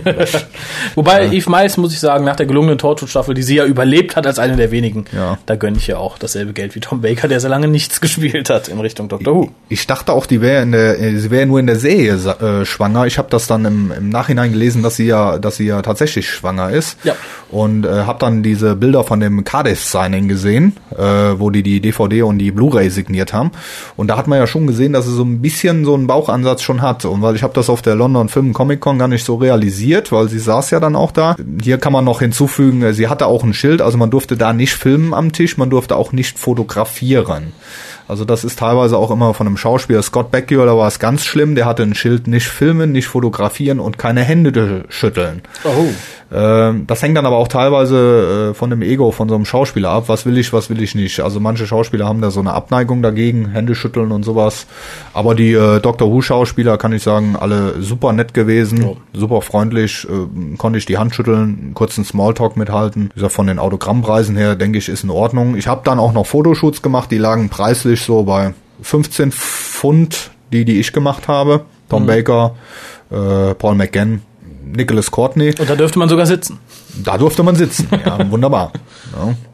Und ähm, ich glaube, Scott Bakula war, so, war mit am höchsten dotiert, der hat da irgendwie 25 Pfund genommen. Aber es ist halt auch immer wie hochkarätig die Schauspieler. Man hat also oft, dass man irgendwelche Hauptdarsteller oder Captains aus irgendwelchen äh, Science-Fiction-Serien oder so, also, also gerade diese, diese Hauptcharaktere, die, die nehmen oft schon mal ein bisschen mehr Geld für Autogramme. Mhm. Ne? Ähm, der zu Panopticon muss ich da ganz kurz einwerfen, Autogramme waren umsonst und es gab viele Autogramme, es waren ja sehr viele große Stars, da kleinere Companions. Allerdings war es so, wenn man dann ein Foto haben wollte, schlug das auch irgendwie mit 10, 15 Pfund zu Buche, wenn man jetzt nicht selber was hatte.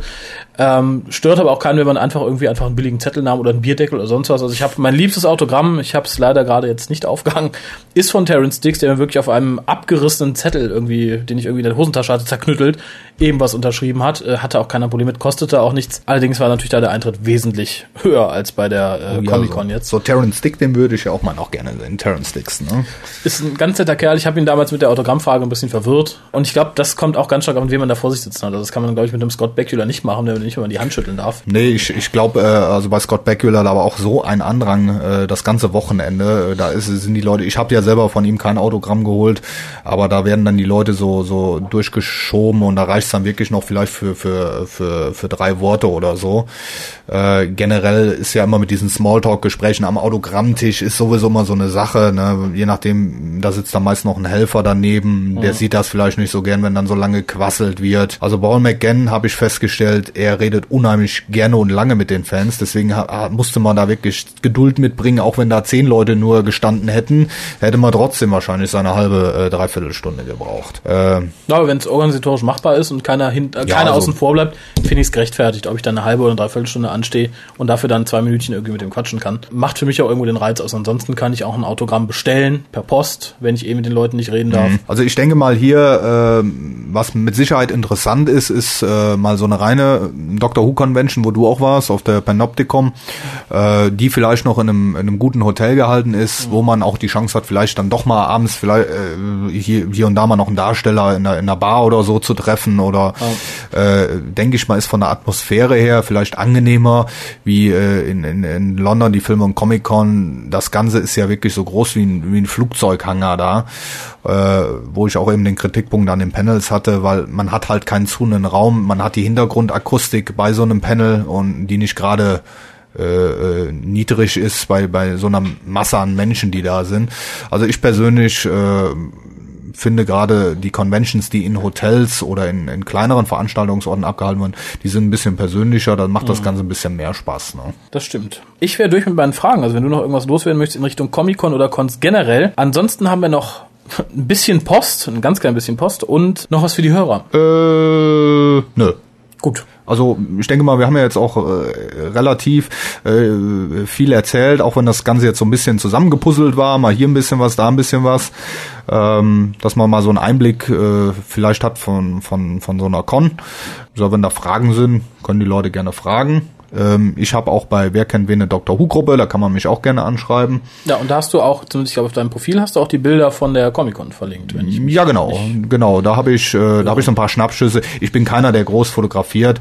Ich habe jetzt auch äh, an sich von der London, ich habe so den Händlerbereich und so habe ich so gut wie gar nichts äh, fotografiert. Ähm, da kann man aber gerne mal bei YouTube ein bisschen äh, googeln, London Film und Comic Con. Da gibt's äh, einige äh, Videos, die auch ein paar Minuten länger laufen, wo man auch mal die Fülle der, der Stars sieht, die da waren. Man hatte ja, man hatte den Händlerbereich, man hatte äh, Merchandise, man hatte ja auch noch ein extra Areal, wo Leute Computerspiele spielen konnten. Es gab einen riesen Comic-Bereich, äh, also sehr umfangreich. Und da denke ich, äh, vermitteln gerade bei YouTube gibt es so ein paar Videos, die da einen guten Eindruck drüber vermitteln, wie, wie das Ganze da, äh, äh wie man sich das von der Dimension her vorstellen muss. Ne? Und es gibt bei YouTube, äh, wenn man sagen darf, auch den Panel von Tom Baker äh, zumindest ein Auszug. Ich glaube, ich habe zweimal acht Minuten gefunden, wenn du sagst, es ging ungefähr 20, 25. Uh, dann können die Leute jetzt kontrollieren, ob ich das alles so halbwegs richtig überlege. ich habe es ja auch nur, ich habe es ich hab's nur grob wiedergegeben, ich habe äh, das durcheinander geschmissen. Ich weiß nicht mehr genau, in welcher Reihenfolge es war. Da hätte ich mir während dem Panel Notizen machen sollten, aber ja, äh, ist, dafür ja. ist ein Panel ja nicht da. Ein Panel ist ja, ja. zur Unterhaltung, nicht zum Mitschneiden. Äh, wie gesagt, vermittelt auch nur ein kurzer Eindruck. Ich weiß nicht, wie der Ton ist. Ich habe mal in 30 Sekunden reingeguckt. Ist, wie du sagst, ist schwer, relativ aber, schwer zu verstehen. Aber man durfte, also man durfte durfte bei diesen Panels durfte man nicht filmen. Dann hat das wieder irgendeiner so unter der, der Hand gefilmt. ja, also da war Film Gott verboten. sei Dank. Ne? Es ist ja leider meistens. Also es war auch bei ja. so Audioaufnahmen nicht, Videoaufnahmen nicht. Ja. Und wie gesagt, bei Panels finde ich aber durchaus gerechtfertigt, nach einer gewissen Zeit keine Fotoaufnahmen mehr, weil es einfach störend ist. Ja, das, das macht auch Sinn, ne? Aber hier war es halt, äh, es war halt kein Saal, wo ein Schauspieler auf eine Bühne kommt. Und das war halt alles in dieser Halle aufgebaut. Äh, da war das auch nicht so extrem mit dem mit dem Fotografieren jetzt. Ne? Mhm. Wie, wie wenn man in einem, in einem Saal ist, in einem Hotel oder oder äh, wenn man irgendwo eine Bühne hat in, in irgendeiner Veranstaltungshalle oder so, da da ist es dann schon manchmal für die Schauspieler, wenn die kommen und da sind dann hunderte Blitzlichter, die da aufflackern, das ist schon äh, sehr anstrengend, sowas. Ne? Apropos anstrengend. Du hast ja mehr oder weniger den Cast jetzt bestimmt zu zwei Dritteln alleine getragen. Ah, das ist aber toll. Weil das du einfach mehr erzählt hast als ich. Das ist ja schön. Äh, die Frage ist, wenn wir jetzt zur Post kommen, möchtest du der alten Tradition folgen und mich nicht vorlesen lassen? Also es sind nur zwei kleine Briefe, äh, die sich auch nicht unbedingt auf Torchwood beziehen, weil das acker ich nächstes Mal gerne mit Collier durch, der sich ja extra dafür durch den Fünfteiler gequält hat. Da haben wir was, äh, Namen darf ich hier nicht vorlesen, ne? Vornamen schon, Vornamen, Adresse, ja, Telefonnummer ja, ja, Vorname M. Wunderbar. Ja, betreff City of Death. Hallo Kolja, Harald und Raphael. Tja. Ja, und Ralf. Ralf. Ich bin übrigens nicht der Ralf, der Pyramids of Mars bespricht, der kommt dann ein anderes Mal. Stimmt. Ja, da haben wir noch einen Ralf, ne? Der hat mir meinen Namen geklaut. Endlich konnte ich mir City of Death angucken und ich kann nur sagen, wow. Auf meiner Skala von Episoden der Serie aus dem Hu Universum, wobei der Empty Child und The Dr. Dances eine 10 und der End of Days Torchwood 1.13 eine 0 ist, bekommt City of Death ebenfalls eine 10, da Tom Baker zum Schreien ist, die Story gut, das Setting wunderbar und der Detective einfach gut ist. In Klammern, als Außenstehender, der keine Ahnung hat, ist sehr viel sympathischer als ein gewisser Mickey Smith. Ihr die aktualisierte Liste meiner Lieblingsdoktoren. Heißt wahrscheinlich hier. Wahrscheinlich. Erstens, Christopher Eggleston. Hey. Ja, okay. Ja, nee, steht bei mir weiter hinten. Zweiter, Tom Baker. Yay! Steht bei mir weiter vorne im Moment. Bei mir auch. Wenn, wenn ich jetzt sage, John Pertwee steht bei mir auf eins, bist du dann böse? Nein, John Pertwee ist gut. Solange David Tennant nicht auf eins steht, ist mir alles ja, egal. Aber Tom Baker kommt auch für zwei. Ne? So. Drittens, William Hartnell. Mhm. Oh, mutig, ganz weit vorne. Ne? Ich habe mehr hat er noch nicht gesehen. Ach so, ja. Gut. Äh, ja. Viertens, David Tennant. Ja, dann hat er definitiv noch nicht mehr gesehen. Nee, Mehr stehen ja auch hier noch nicht. Als nächstes werde ich mir den Time Meddler kaufen, falls sie ihn bei Amazon wieder auf Lager haben und wenn nicht, hole ich mir halt die deutsche Version der Staffel von 2005. PS, wann gibt es endlich wieder ein New to Who? Ähm, also erstmal, die Wahl zwischen Timelender und Staffel 1 ist tatsächlich nicht so leicht. Äh, Timelender ist eine super klassische Folge. Staffel 1 ist in meinen Augen immer noch neben Staffel 3 die beste der New Series. New to Who hätte es theoretisch gegeben, wenn Collier vor einer Woche Zeit gehabt hätte. Ansonsten, ich denke mal, in den nächsten paar Wochen gibt es eins vermutlich zum Thema Cyberman. Ja, und heute hatten wir ja das Thema Convention. Genau, ist ja auch fast New to Who. Ist fast New to Who. Aber nur fast, sonst, nur sonst würdet ihr das jetzt nicht hier hören, sondern im YouTube-Stream. Ja, jetzt habe ich aber schlecht vorgelesen. Jetzt habe ich mir so fest vorgenommen, so toll vorzulesen und äh, hat wieder nicht geklappt. Du könntest es auch mal probieren, aber es ist auch immer schwierig. Ich bin auch kein guter Vorleser, was ihr jetzt gleich merken werdet, wenn ich nach langer Zeit mal wieder Post vorlese. Ja. Es schrieb nämlich die Jessie Versum mal wieder. Jesse Versum ist die mit den Schafen, ne? Das ist die mit den Schafen. Kommt auch gleich, der, der Betreff der Mail ist auch Mäh. Mäh. Mäh. Äh, liebe Hucaster, zunächst einmal möchte ich Ja zum Schaf sagen. Asylsuchende Schafe werden selbstverständlich immer aufgenommen, aber wer würde denn schon ein niedliches Schaf loswerden wollen? Irgendjemand bestimmt. Vielleicht irgendjemand, dessen schafsammelnder Bruder vor kurzem von einem maskierten Irren umgebracht wurde und er muss jetzt die ganze Schafsammlung auflösen. Äh, dass das Schaf auf meinem Foto noch Single ist, wage ich indes zu bezweifeln. Meine Sammlung umfasst derzeit 366 Exemplare und sie leben im Rudel. In Klammern ein Schelm, wer Böses dabei denkt. Äh, ja, Moment. Wer ist jetzt Single? Das Schaf oder Jesse Versum? ich, ich, ich hoffe Jesse Versum, denn sonst würde sie im Rudel leben. Ihr müsst, ihr müsst das anders einblenden, sonst sind die Leute verwirrt. Sonst denken die, das Schaf ist noch Single. Aber ihr wolltet gern meine Homepage wissen, obwohl ein investigativer Raphael der letzt doch über meinen Blog gestolpert ist. Meine Homepage ist, wie kaum überraschen dürfte, unter www.jesseversum.de zu erreichen. Wenn sie als Grad für Verrücktheit herhalten muss, bin ich wohl verloren. Meine Zielgruppe sind Star Wars-Fans, die in ihrer Freizeit gern basteln und komische Musik hören. Ja, also fallen wir da ja schon mal komplett raus. Ich bastel nicht gern, ich höre gute Musik. Aber ich gucke trotzdem mal drauf. Deinen Blog habe ich durch Zufall gefunden, weil ich nach dem WhoCast gegoogelt habe. Solange du auf deiner Homepage nicht den WhoCast zelebrierst, ähm, wird das schwierig. Äh, stricken tue ich übrigens auch, aber nicht in der Uni und auch nur Gott. Schal. Was? Oh mein Gott. Gibt's viele von. Und auch nur Schals, für die ich durchschnittlich fünf Jahre brauche. Ja, ist nicht so überzeugend, ich weiß. Naja, aber dann brauchst du äh, 100 Jahre weniger als ich, wenn ich einen Stahl stricken müsste. Ich würde mir einfach die Wolle um den Hals Ja, ich gucke mir gerade da oben den gestrickten Dalek an. Das ist toll, ne? Ja, der ist also, äh, da kann man auch eine Klorolle drunter packen, ne? ja, ich finde, die sehen immer ein bisschen schwanger aus, die ge- gestrickten Daleks. Ja, das ist aber ein Rembrandts Dalek, ein weißer, ne? Ja. Ja, Mit sieht aber Gold, gut aus. Also, Liter. also wenn Jesse Versum das äh, stricken möchte, dann ist sie wahrscheinlich irgendwie 15 Jahre dran oder Vermu so. Vermutlich, ja. Aber ansonsten wende dich an Adalante und an die Leo, die können dir bestimmt die Strickmuster schicken. Die stricken auch in der Uni, ne? Ja, die stricken da unten. Warum, ist, warum studiert man sonst? Äh, Sodderle, auf mich wartet mal wieder Arbeit, deshalb danke für die Aufmerksamkeit und auf bald wieder. Viele Grüße, Jess. Ja, äh, vielen Dank für die Post. Der Aufruf mit den Schafen gilt noch immer. Wenn ihr Schafe habt, info at also keine lebenden, bitte. Stoffschafe, Porzellan. Ach so, liebe Jessie, ist es abhängig, woraus das Schaf ist? Also muss es aus Holz sein, Porzellan, Wolle oder ist es egal? Kannst auch irgendwie, wenn jetzt jemand ein Schaf aus Toilettenpapier bastelt oder Ja. äh, eine, eine Lampe in Form eines Schafes hat, zählt das auch oder stehst du nur auf so Kuschelschafe? Ich frage jetzt extra nicht, auf was für Kerle du stehst, aber zumindest auf was für Schafe.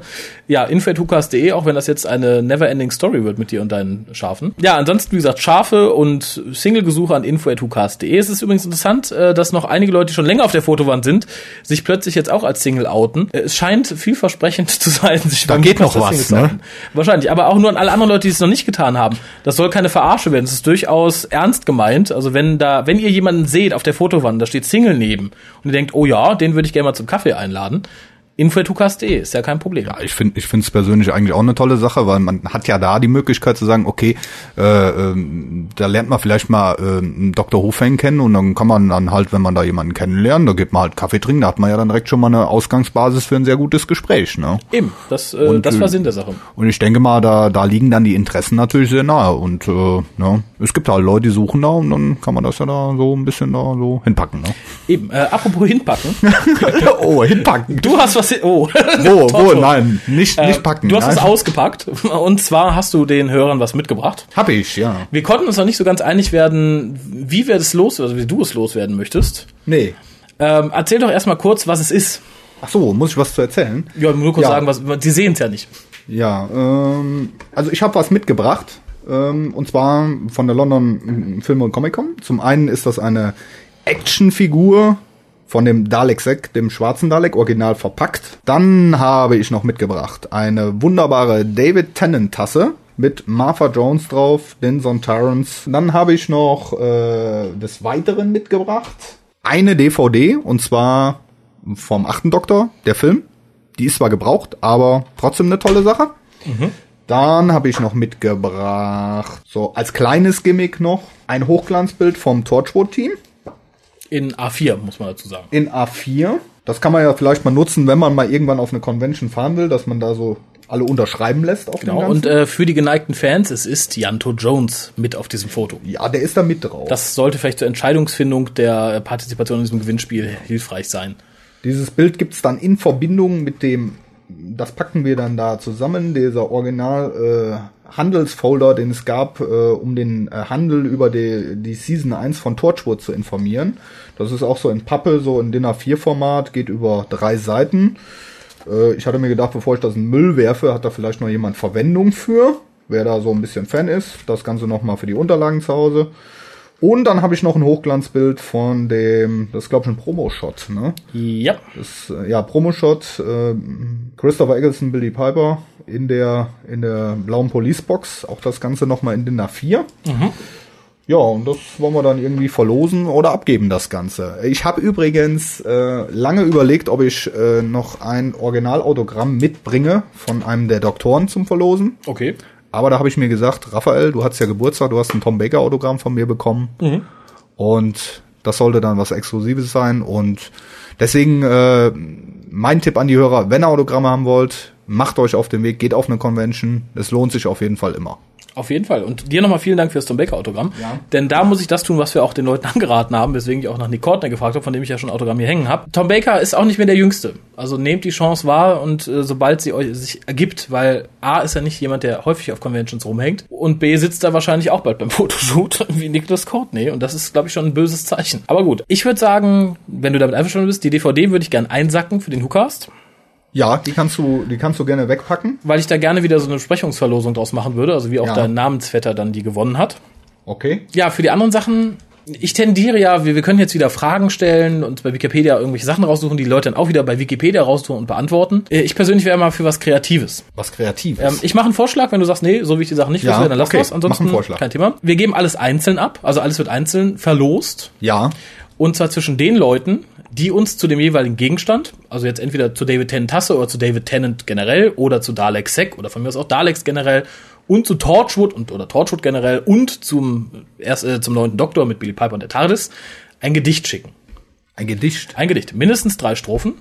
Sie können es gerne als Text schicken, dann kommt ihr los einmal in den Topf. Wenn Sie das MP3 schicken und selber vortragen, kommt ihr los zweimal in den Topf und dann wird für jeden einzelnen Gegenstand wird das Ganze gezogen. Ja, also äh, ist das, ist das, äh, ist das der, der Grenzwert drei? Äh, Man kann natürlich, wenn man jetzt sagt, man hat Bock, 27 Strophen zu machen, Ja. tut euch keinen Zwang. Aber ich denke, so drei wäre schon angebracht. Also, weil jetzt, ab, ich meine, eine Strophe zu, zu Dalek Sec schüttelt man immer eben so aus dem Ärmel. ja, das, das ist ein okay, solange, solange da keiner wieder singt.